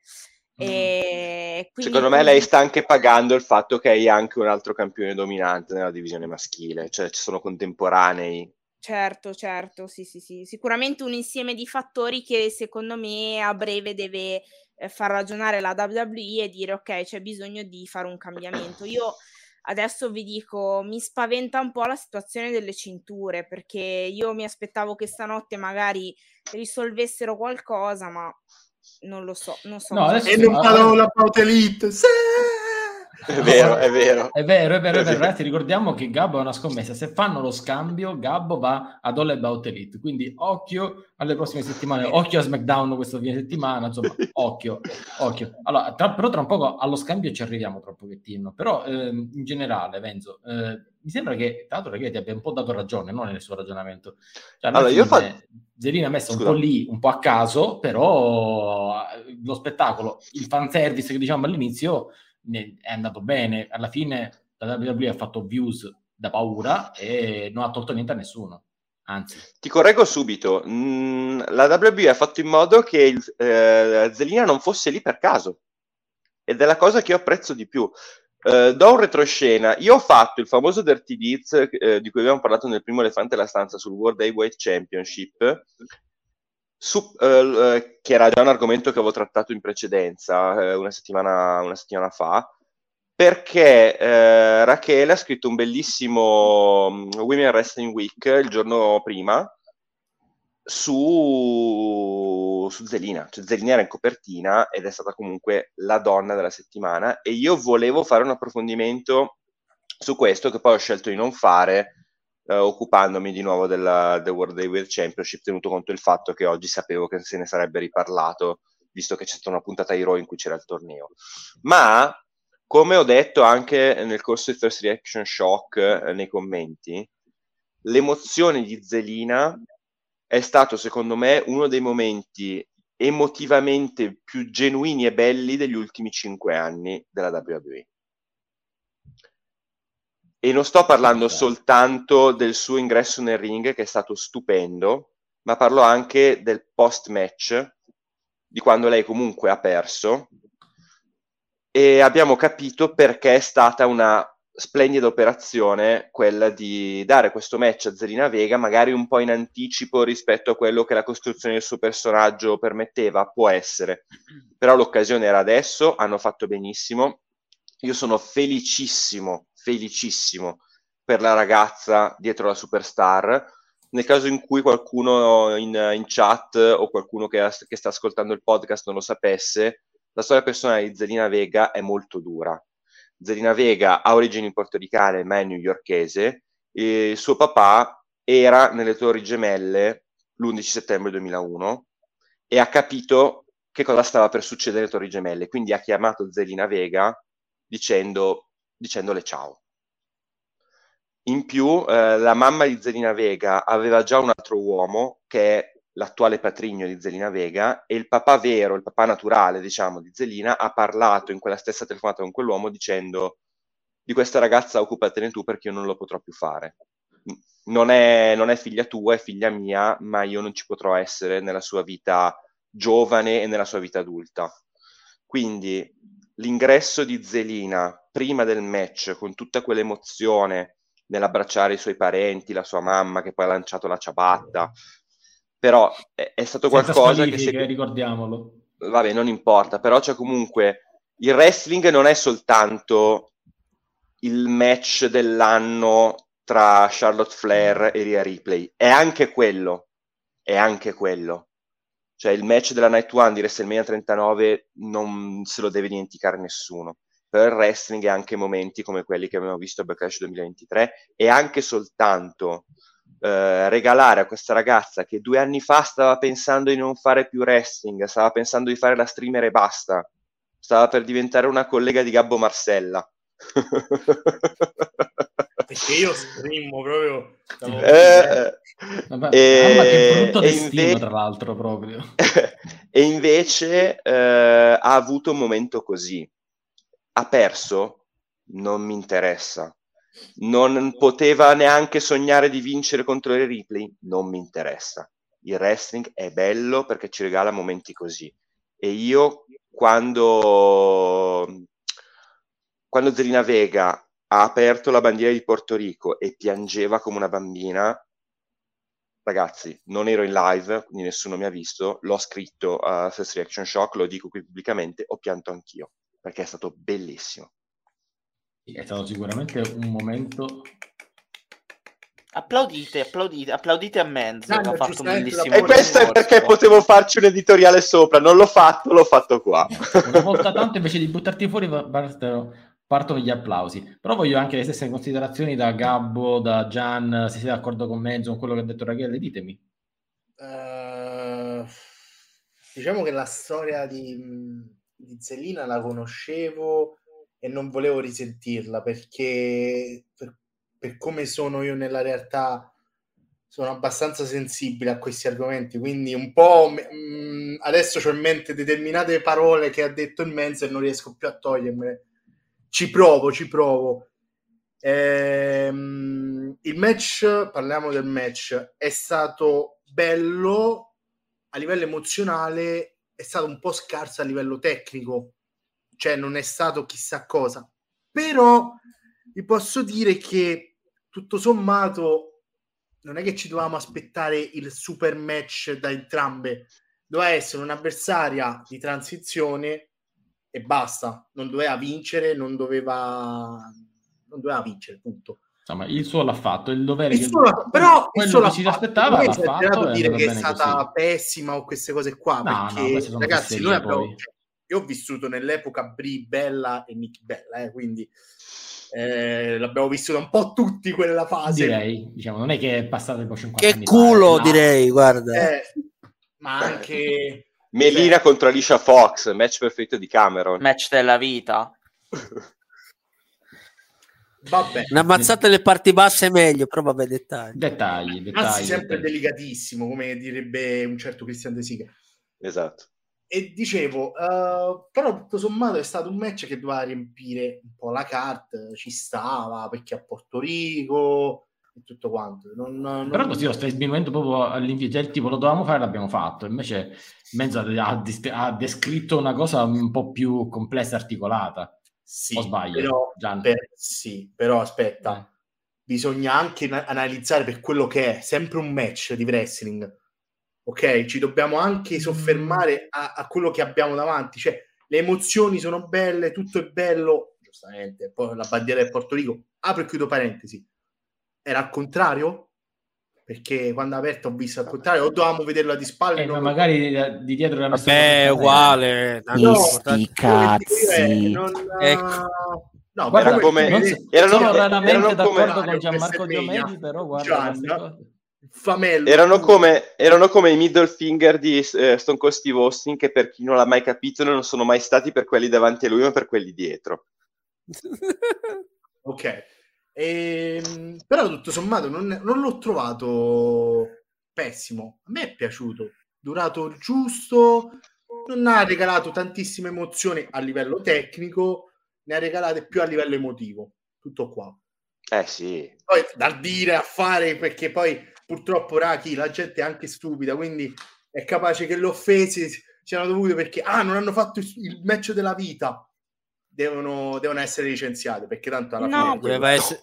sai cos'è più che altro? È che molte persone tanti sono esperti di wrestling senza mai neanche essere saliti una volta sul ring o aver fatto un'esperienza comunque, quindi tanto per parlare devono parlare, ma poi a volte si cerca di essere veramente pignoli. Io non sono mai salito sul ring.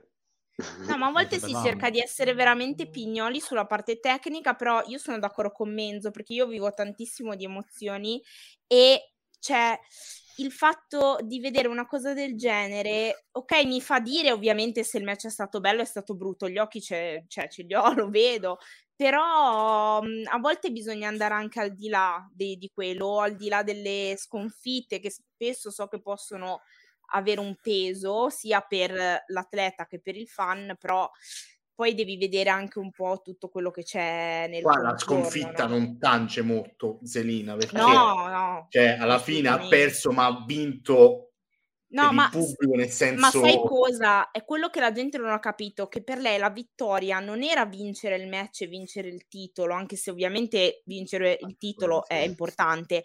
Per lei la vittoria è stata avere un match così importante titolato davanti al suo pubblico, davanti alla sua famiglia. Quella è stata la vittoria e molti non l'hanno capita. Certo, non sarà la wrestler migliore di questo mondo, ci mancherebbe. Che poi a me piace da morire Zelina, cioè io... A me non dispiace. Secondo me se ci puntano sopra, cioè, ovviamente piano piano, dall'oggi al domani campionessa, potrebbe essere un nome interessante nel giro titolato. Però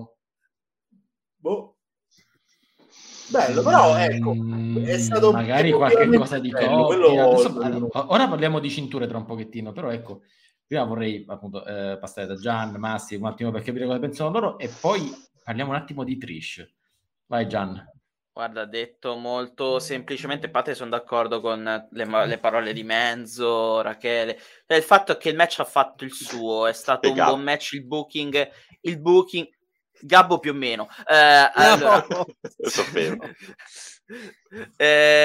nel senso che il match è stato quello che doveva essere, dominio di Rhea Ripley, perché Zelina Vega comunque non aveva uno status alto entrando nel match, quindi ha dovuto fare la parte dell'underdog. C'è stata la parte in cui ha avuto un comeback e si poteva credere che stesse per vincere, e poi ha vinto Rhea.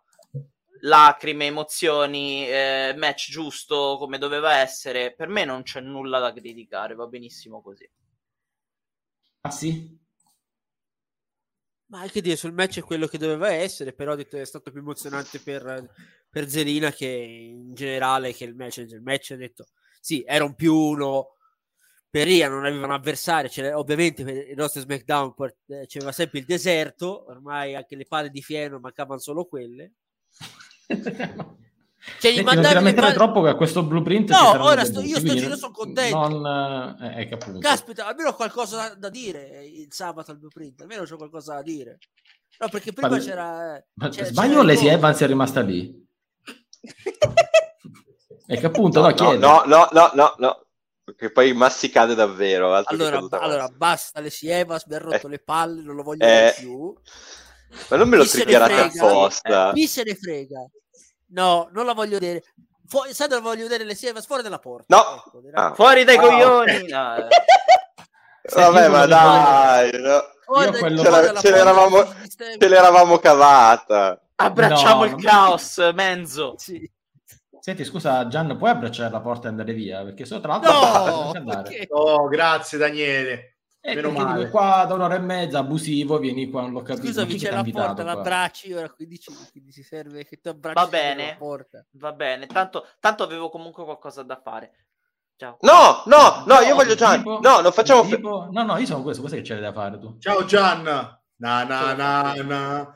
Ragazzi, questo è un podcast, questo è un podcast serio. Tutto sommato. Ecco. No. Gian doveva andare via. E la sanità va a farsi benedire, come sto a dire. Sfidatevi che doveva andare via. Allora, ragazzi, io ricomincio. Voi due fate solo danni. Chi? Penso che posso ancora buttare fuori una persona. E soprattutto due. C'entro niente io. Senti, fammi ricominciare da Rachele, perché stanotte è successo qualcosa, tanto c'è che non c'è. Stasera ci sarà la Big Red Machine per parlarne, però io non posso aspettare. Voglio l'opinione di Rachele sul segmento tra Trish e Becky di stanotte, perché a me è stato un misto tra ha fatto ridere e ha fatto piangere, emozioni contrastanti, perché Trish non la sopporto. Scusate, parlate di emozioni, giustamente. Ecco. Sì.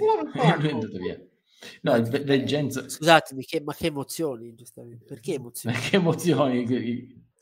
Ovviamente, ripeto, Trish non la sopporto più. In realtà già non mi andava a genio il ritorno in ring. Mi sa una di quelle cose che mi fanno arruffare il pelo tipo i gatti, così. Sì, tipo, sì, è quello il verbo. No, e poi stanotte non so, l'ho trovata quasi pure inadeguata al microfono, quasi con l'ansia, col respiro pure profondo. Insomma, quando era da Becky ho detto, ah, che bello, menaglie, proprio così. Io ho pensato proprio questo, però ecco, sei qua e io voglio esattamente la tua su tutto. A questo punto io tornerei indietro dal ritorno, Lita, tutto il resto, e B, quanto sei impaurita da un Lita contro Trish Stratus a SummerSlam. Dai Raki, lo sfogo, su. Allora, intanto vabbè, se qualcuno vuole usarlo per qualche titolo, Trish nel trash... me la butto lì così. No, questo è bello. Cioè, ci siamo liberati del Venturini e arriva Rachele a 10 Trish nel trash. Ragazzi, sono 2 anni che lavoro con Marco su World Wrestling, è finita. È finita. No, vabbè, allora io secondo me, ecco, una cosa che ho percepito è che questa Trish Hill ragazzi, diamo a Rachele ciò che di Rachele, è stupendo questo Trish nel trash, fantastico. Che poi in realtà scusami, ma noi avevamo quella data, cioè il che Gabbo ho visto Ah, okay. Ah, in effetti quello che abbiamo che visto, Gabbo ha visto sottotitolo Trish nel trash. Il trash, è vero. Accontentata, esatto. Eccola qua. Perfetto. No, allora, in realtà sono d'accordo con te da un punto di vista di non sopportare Trish, perché secondo me allora il suo personaggio heel, cioè in realtà da heel funziona Trish, perché a suo tempo funzionava molto, piaceva molto. Il problema che è la Trish heel che era quando era in attività, cioè non c'è stata una crescita. Il suo personaggio è quello. Se tu vai a vedere i promo che faceva una volta, che tra l'altro Gabbo, che era con me ieri al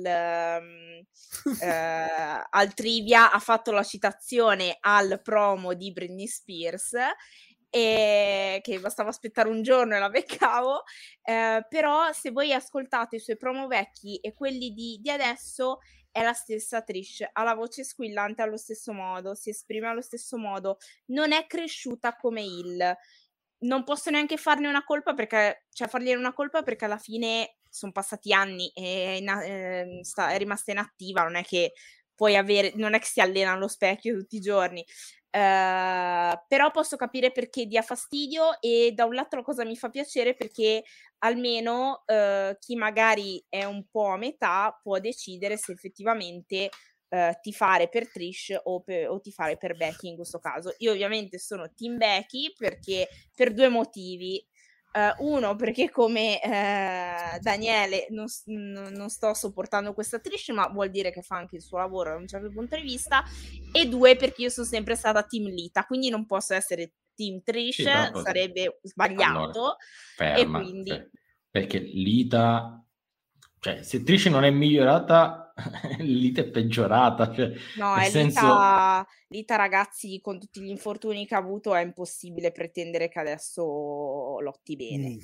No, ma non mi aspetto nulla da nessuna delle due, ma dico anche come personaggio, cioè, Lita non è che l'abbia vista né rinfrescata né, cioè, diciamo che da heel può anche essere quel tipo di personaggio senza stravolgersi, perché comunque è già ben definito. Lita, secondo me, come personaggio doveva cambiare, doveva essere un qualcosa di diverso, passando l'età naturalmente. Invece non ho visto nessun tipo di crescita. E per non dire poi dal punto di vista delle prestazioni, perché naturalmente non può esserci nessun miglioramento. Quindi metti insieme le due cose, metti insieme che queste due si affronteranno prima o poi, perché Lita tornerà perché vorrà vendetta. Io, ragazzi, sono in Sicilia qua, però sento un freddo boia, proprio, ragazzi, solo con il pensiero di questa rivalità per l'estate, quindi... Allora, si diceva che... vabbè, no, ti riprendo, poi ti commento questa cosa della sfida.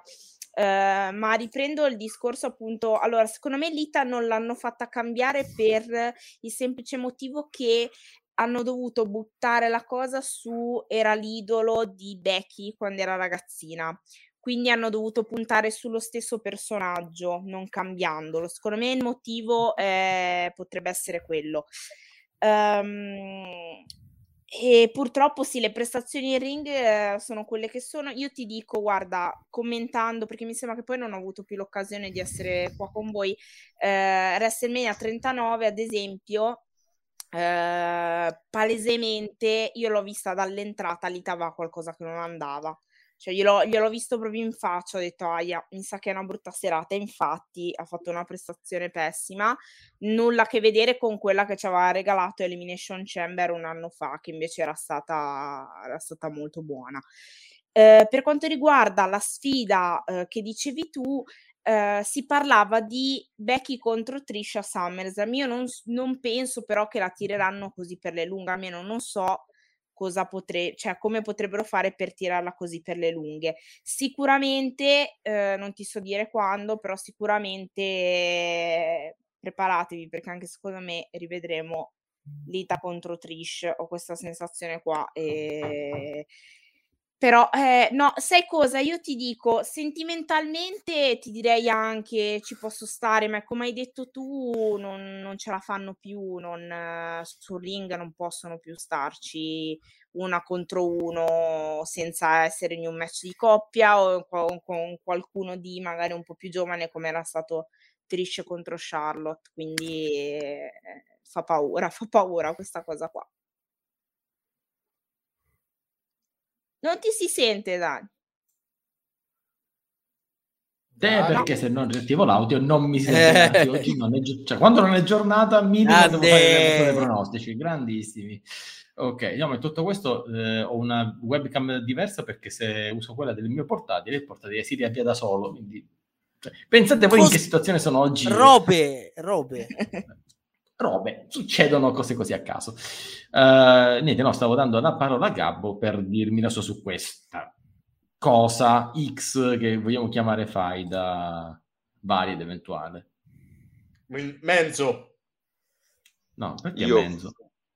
Io pretendo da Gabriele Marcella, che ha meno voce in capitolo, e soprattutto da Daniele Donzì, che ha molta più voce in capitolo, rispetto per Gianmarco Diomedi, che è stato proditoriamente cacciato dall'episodio 205 Setto Slam, di cui continua a mancare la grafica qua sotto, e quindi se risuccede un episodio del genere io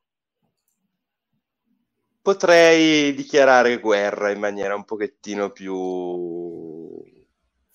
Finito di dire cazzate? In maniera un pochino più strutturata, caro Daniele Donzì.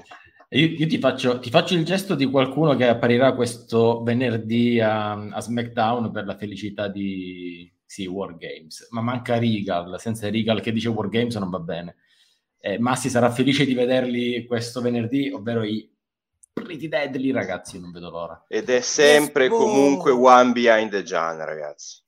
Comunque Gian, io non mi vanterei di avere uno dietro di te, poi sempre, comunque...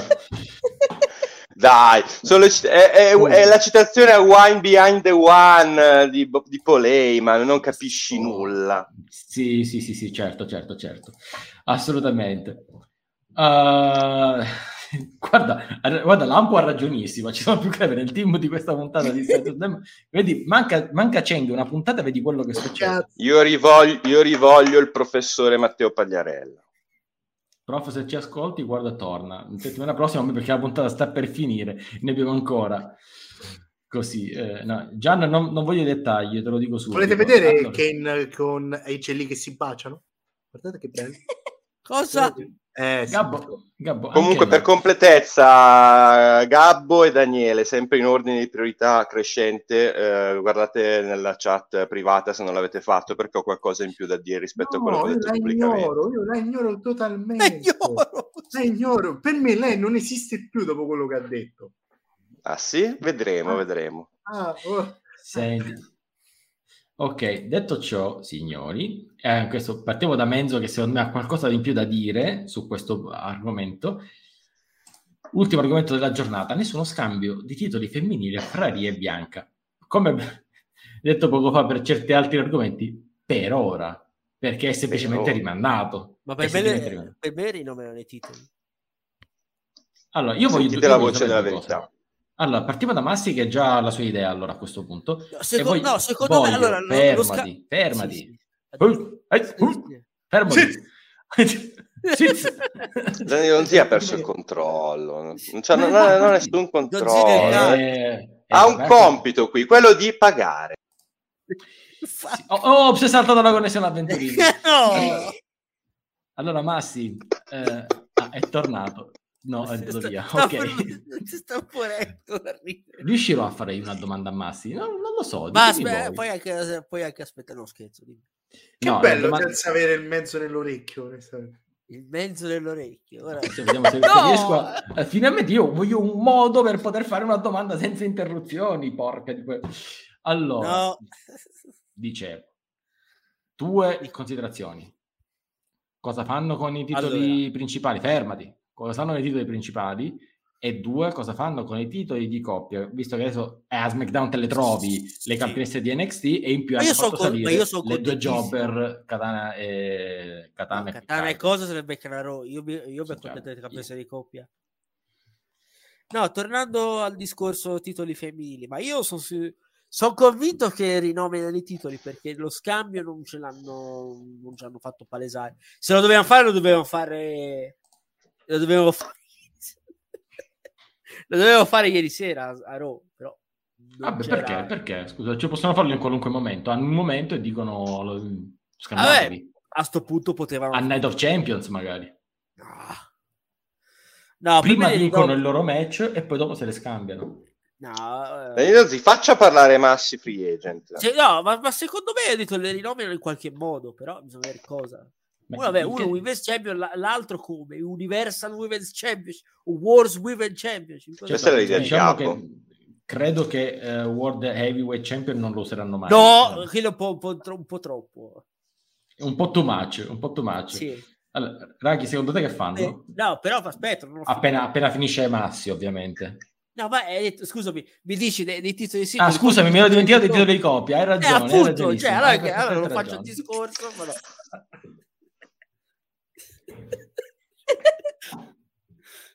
No, dicevo sul titolo di coppia anche quello, però quello io sono convinto invece che facciano l'unificazione, sì. Ma sai che sono un passo indietro? Perché?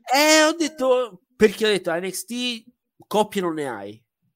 Paradossalmente ora col draft ci sono più coppie nel main roster che NXT.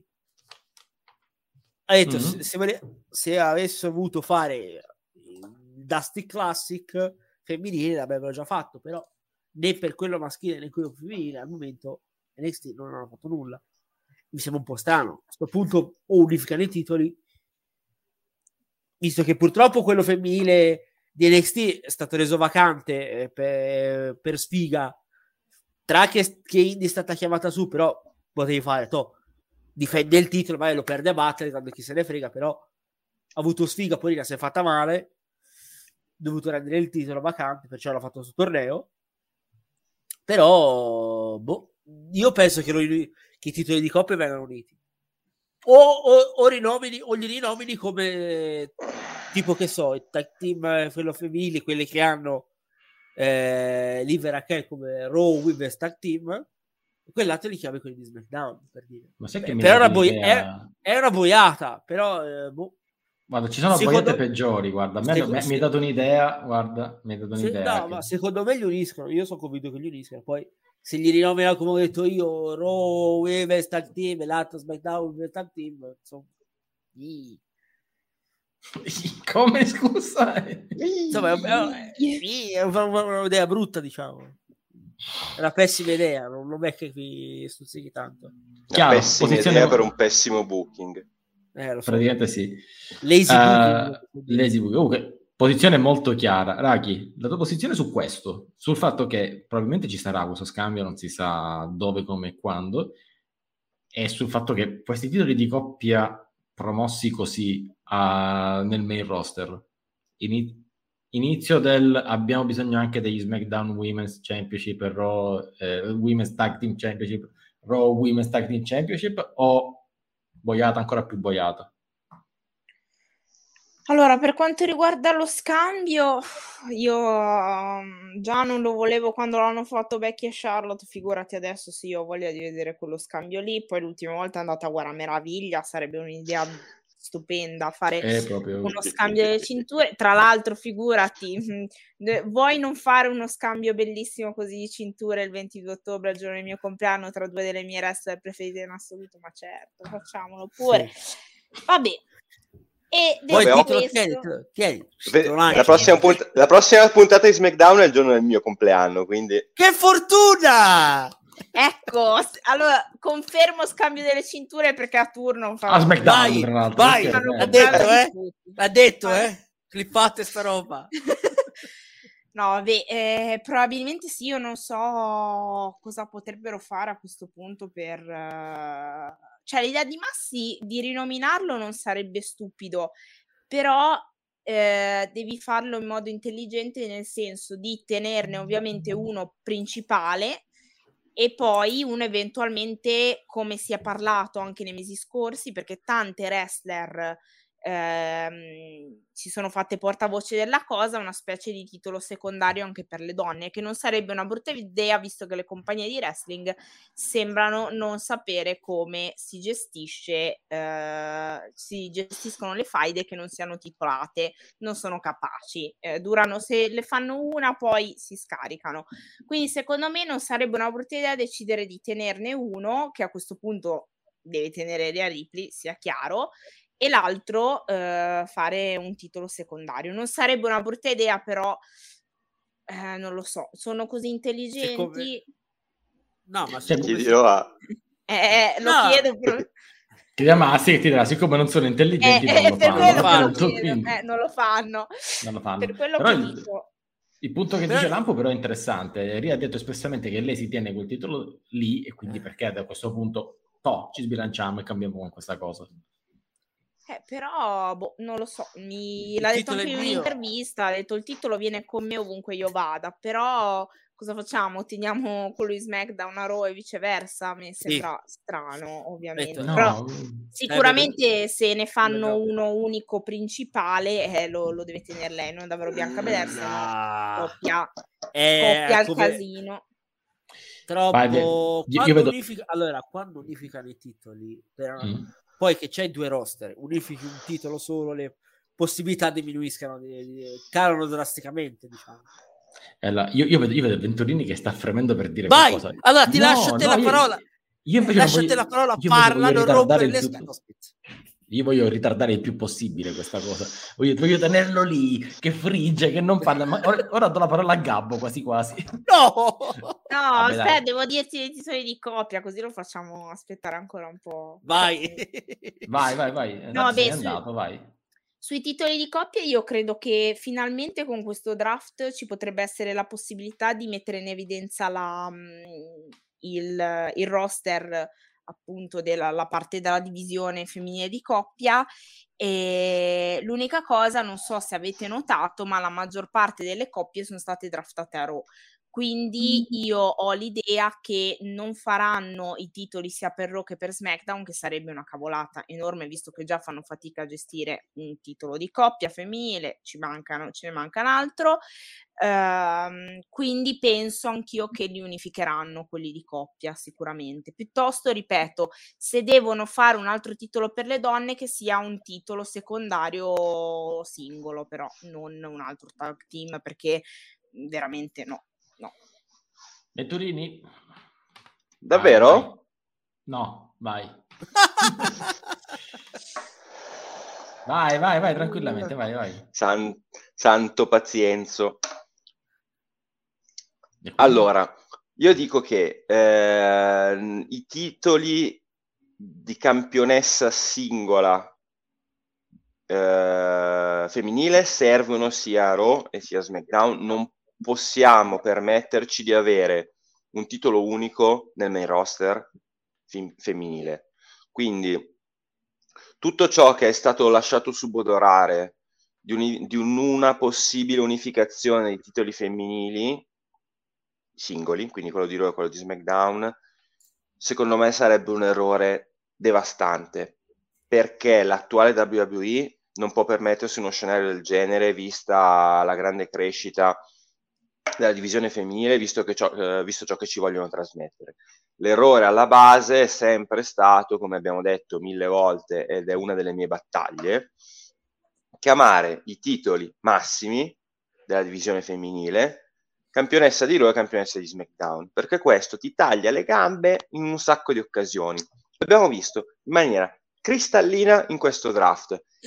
Il campione intercontinentale e il campione degli Stati Uniti si sono invertiti e non ci sono problemi, perché se tu sei intercontinentale, per quanto si diceva che era il titolo televisivo di Fox, ma si chiama intercontinentale. Se finisce a Raw con Gunther e di conseguenza, perché alla fine comunque sono in qualche modo legati, Theory finisce a SmackDown, non cambia una ceppa. Se il titolo intercontinentale si fosse chiamato Fox Championship, erano cazzi anche lì, l'altro USA Championship senza volerlo, però. Certo. Vabbè, quello che hanno in Elite, i titoli di coppia, il TBS praticamente. Esatto, i titoli di coppia maschili hanno lo stesso problema che la WWE non aveva fino alla fatidica unificazione dei titoli di coppia che avvenne, mi pare, con Carlito e quell'altro, che erano stati quelli che avevano unito i titoli. Carlito e Primo, sì. Carlito e Primo con Miz e Morrison, mi pare. Mamma mia. Che bei momenti che hai tirato fuori, proprio. Non erano i Jerry Show, no, i Jerry Show dopo. Dopo. Sì, loro sono stati forse tra i primi ad avere le 4 cinture, e poi dopo ci sono stati i Jerry Miz con dei Miz che aveva la quinta cintura. Però, quelli si chiamavano WWE Tag Team Champions e World Tag Team Champions. Se finivano a Raw e SmackDown e si invertivano, non cambiava una santa ceppa di nulla. Esatto.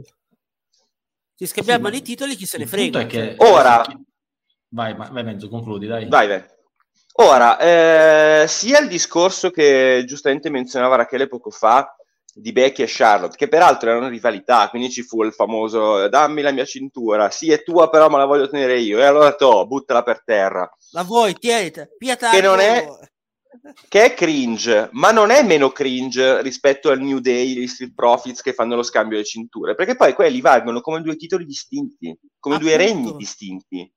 Quindi prendete ste caspita di cinture e toglietegli il rosso e il blu, dategli un nome qualunque. O magari scusami, puoi lasciare rosso e blu, però le nomini in un'altra maniera. No, sì, cioè, io paradossalmente io preferirei che la campionessa di SmackDown restasse a Raw e la campionessa di Raw restasse a SmackDown, chi se ne frega, però piantiamola con questo teatrino imbarazzante del mi hanno draftata di là, anche a te ti hanno draftata di là, va bene, incontriamoci a metà e scambiamoci le cinture, perché valgono comunque i titoli. E soprattutto il regno di Bianca Belair sarebbe un regno falsato in caso. Sì, esatto, vale come un nuovo regno. E in più c'è anche un altro aspetto che si lega a quello che dicevo prima per Roman Reigns. Roman Reigns che è Universal Champion, che è Gabriele Massella. Roman Reigns è Universal Champion, e Universal Champion è il regno del record, però è anche WWE Champion, e WWE Champion è la cintura più storica e più importante della WWE, e non può rinunciare a nessuna delle due. Se tu rendi Bianca Belair campionessa dell'altro roster, interrompi il suo regno record. Perché? Perché ha cambiato roster? Ma sei scemo? No, lei semplicemente deve dire che devono rendere vacante il titolo, appunto. Raki, dopo voglio sentire quello che vuoi dire, però è una fesseria, non deve rendere vacante il titolo, perché è un regno record, l'hanno costruito in quanto tale, e farglielo perdere perché è stata draftata è una... No, se vuoi rendere la cosa reale, ti hanno draftato, molli il titolo di quella federazione e te ne vai, e quello diventa vacante, punto. E dalle. Ho capito, ma se tu hai fatto il regno reale, di oltre un anno... è più reale questo dello scambio. A questo punto sei diventata campionessa di una cosa che non eri, non hai meritato, cioè te l'ho dato solo perché eri campionessa dall'altra parte. Io non voglio... Allora, abbiamo parlato di Bianca Sina Ler, eccetera, eccetera. Se finisce un regno così perché l'hanno draftata, che cacchio hai costruito un regno così a fare? È una fesseria. L'ha mollato da Undefeated, da mai sconfitta. Non voglio che finisca così, non ha senso che finisca così. Dove l'hanno draftata? L'hanno draftata alla Fiorentina. Dove l'avranno draftata? Che ne so, non me lo ricordo. Chris, l'immunità non la puoi dare se no rendi troppo poco interessante il draft. Hanno incluso una marea di campioni in questo draft, oppure quelli di NXT, quindi se tu non metti i campioni nel mezzo diventa complicato. Non devi dare l'immunità ai campioni, devi cambiare il nome ai titoli, devi dare ai titoli un nome che li renda draftabili insieme ai campioni. L'unico titolo più semplice, secondo me, se posso, Bianca sa SmackDown, sì, la sfidano quelli di Raw, affinché non arrivi una che si porta il titolo a Raw. Stessa cosa per questo Rhea. Questo mi piace. Quello volevo dire, era solo quello che volevo dire, cioè non cambi nome, cambi cognome, no, semplice. Ok, Nicola vabbè, ho capito, draft e separazione dei roster se ne vanno. Comunque aveva chiesto la parola a Raki. Vai, Raki. Vai, prego.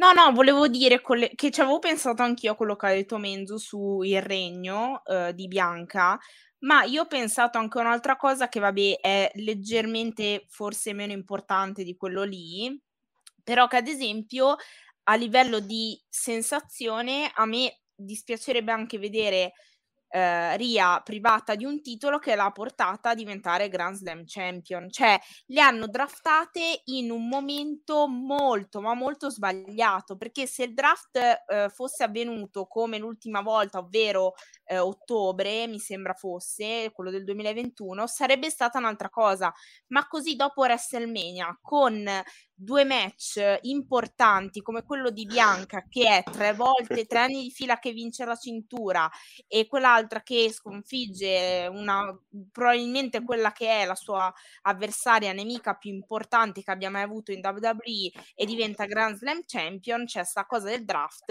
e la cosa sbagliata a monte è questo draft messo in questo momento. Comunque Raki, era ottobre per due motivi: il primo era rovinare il compleanno a te, il secondo era mandare in vacca le Survivor Series, perché questi eccola lì, capirai. Non è quando è capitato, ma perché hanno draftato le due campionesse così? No, secondo me è una combinazione tra quando è capitato e perché hanno deciso di fare tutti questi cambiamenti. Cioè, adesso in questo momento io ho bisogno di, ovviamente ci vuole tempo, però ho bisogno di capire se questi spostamenti, cioè voglio la ragione per questi spostamenti, devono spiegarmi come mai hanno fatto queste scelte. Menzo, hai un minuto perché poi chiudo la live, vai. Ossessionato ma voi ve le ricordate le Survivor Series del 2021 in cui c'erano i team di Raw e i team di SmackDown che erano solo composti da gente appena draftata? Cioè non aveva alcun senso. Infatti il draft fatto prima delle series non aveva senso, molto più senso. Cioè, c'era gente, io da questa settimana sono di Raw perché sono stato a SmackDown fino a settimana scorsa e quindi odio SmackDown e farò di tutto per battere SmackDown perché io mi sento di Raw. Monday Night Rollins. Vabbè, però dico, il calciomercato si fa anche a gennaio, una settimana giochi per una squadra, la settimana dopo puoi giocare contro la tua squadra con cui gioca la settimana prima. È vero. Dai, alla fine sono fesserie, Venturini, come al solito. Meno male che quelle Survivor Series del rubabandiera non le vedremo mai più. Oh. E invece, io invece ti do una suggestione. Te lo dico io, questo World Heavyweight Championship sarà il Raw World Heavyweight Championship e Roman Reigns unirà le cinture nello SmackDown World Heavyweight Championship. Basta! E poi alle series alle series andrà contro il campione di NXT e unificherà anche quello, diventerà lo Sheamus di WWE 2012. È possibile. Dai, non credo che Carmelo Hayes lo farà là. Signori, io adesso vi mando da un'altra parte. Nel frattempo vi ricordo, stasera abbiamo la Big Red Machine alle ore 21, qua Eddie, Cree e tutta la crew che è della Big Red Machine. Domani, a proposito di NXT. Quindi questo era il domandone, quindi? Nessun domandone perché siamo arrivati lunghissimi. E questa qui, dicevo, domani sera 21:30, Next Big Thing. Giovedì torna All About Elite alla sua solita programmazione con Max Del Prete. E ma non con me? Per ora.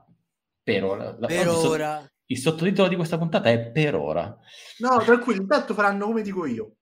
Finché non arriva una di Raw e vince il titolo di Raw e lo riporta nello show rosso. Tipo. Venerdì torna il retro gaming di Massi invece che di Cheng, quindi torniamo ai bei vecchi giochini era carino. È stato carino quello che ha fatto Cheng, dai, ci piace. E detto ciò, signori, io adesso vi mando da qualche parte. Nel frattempo non c'è Cheng, quindi non potrei fare un send, ma vi mando lo stesso una cosa che avete messo nel gruppo Telegram, bellissima. Se ci fosse stato Cheng, avete detto Cheng send, e il send sarebbe stato Cody e la storia infinita, ovvero questa roba qui. Non so chi l'ha fatta, Alan mi sembra, però sembra tipo Iva Drago. Chiunque l'abbia fatto è un genio e ha la mia gratitudine. Alan. Non vorrei dire una cavolata, ma penso Alan, sai. Credo a Wrestling Times l'abbiano mandata. Ragazzi, domenica sera Wrestling Times, da non dimenticare. E tra l'altro, Massi, il Blueprint questo sabato è la puntata più interessante degli ultimi tempi, quindi 100. Puntata 100 è da... Puntata 100! Puntata numero 100, da quello che so ci saranno anche degli ospiti speciali, quindi ancora più imperdibile del solito. Va bene signori, vi sto mandando da Peonia, un abbraccio, noi ci vediamo martedì prossimo 15:30, sempre qui, su Wrestling TV. Bye! Ciao! Forse vi mando da Peonia, perché comunque qui ci mi deve aiutare. No, forse ci rivedremo anche con Enzo Venturini, forse. No, non è che ci cambia più di tanto, se ci sei, non ci sei, ma chi se ne frega. Addio a tutti, ciao ciao!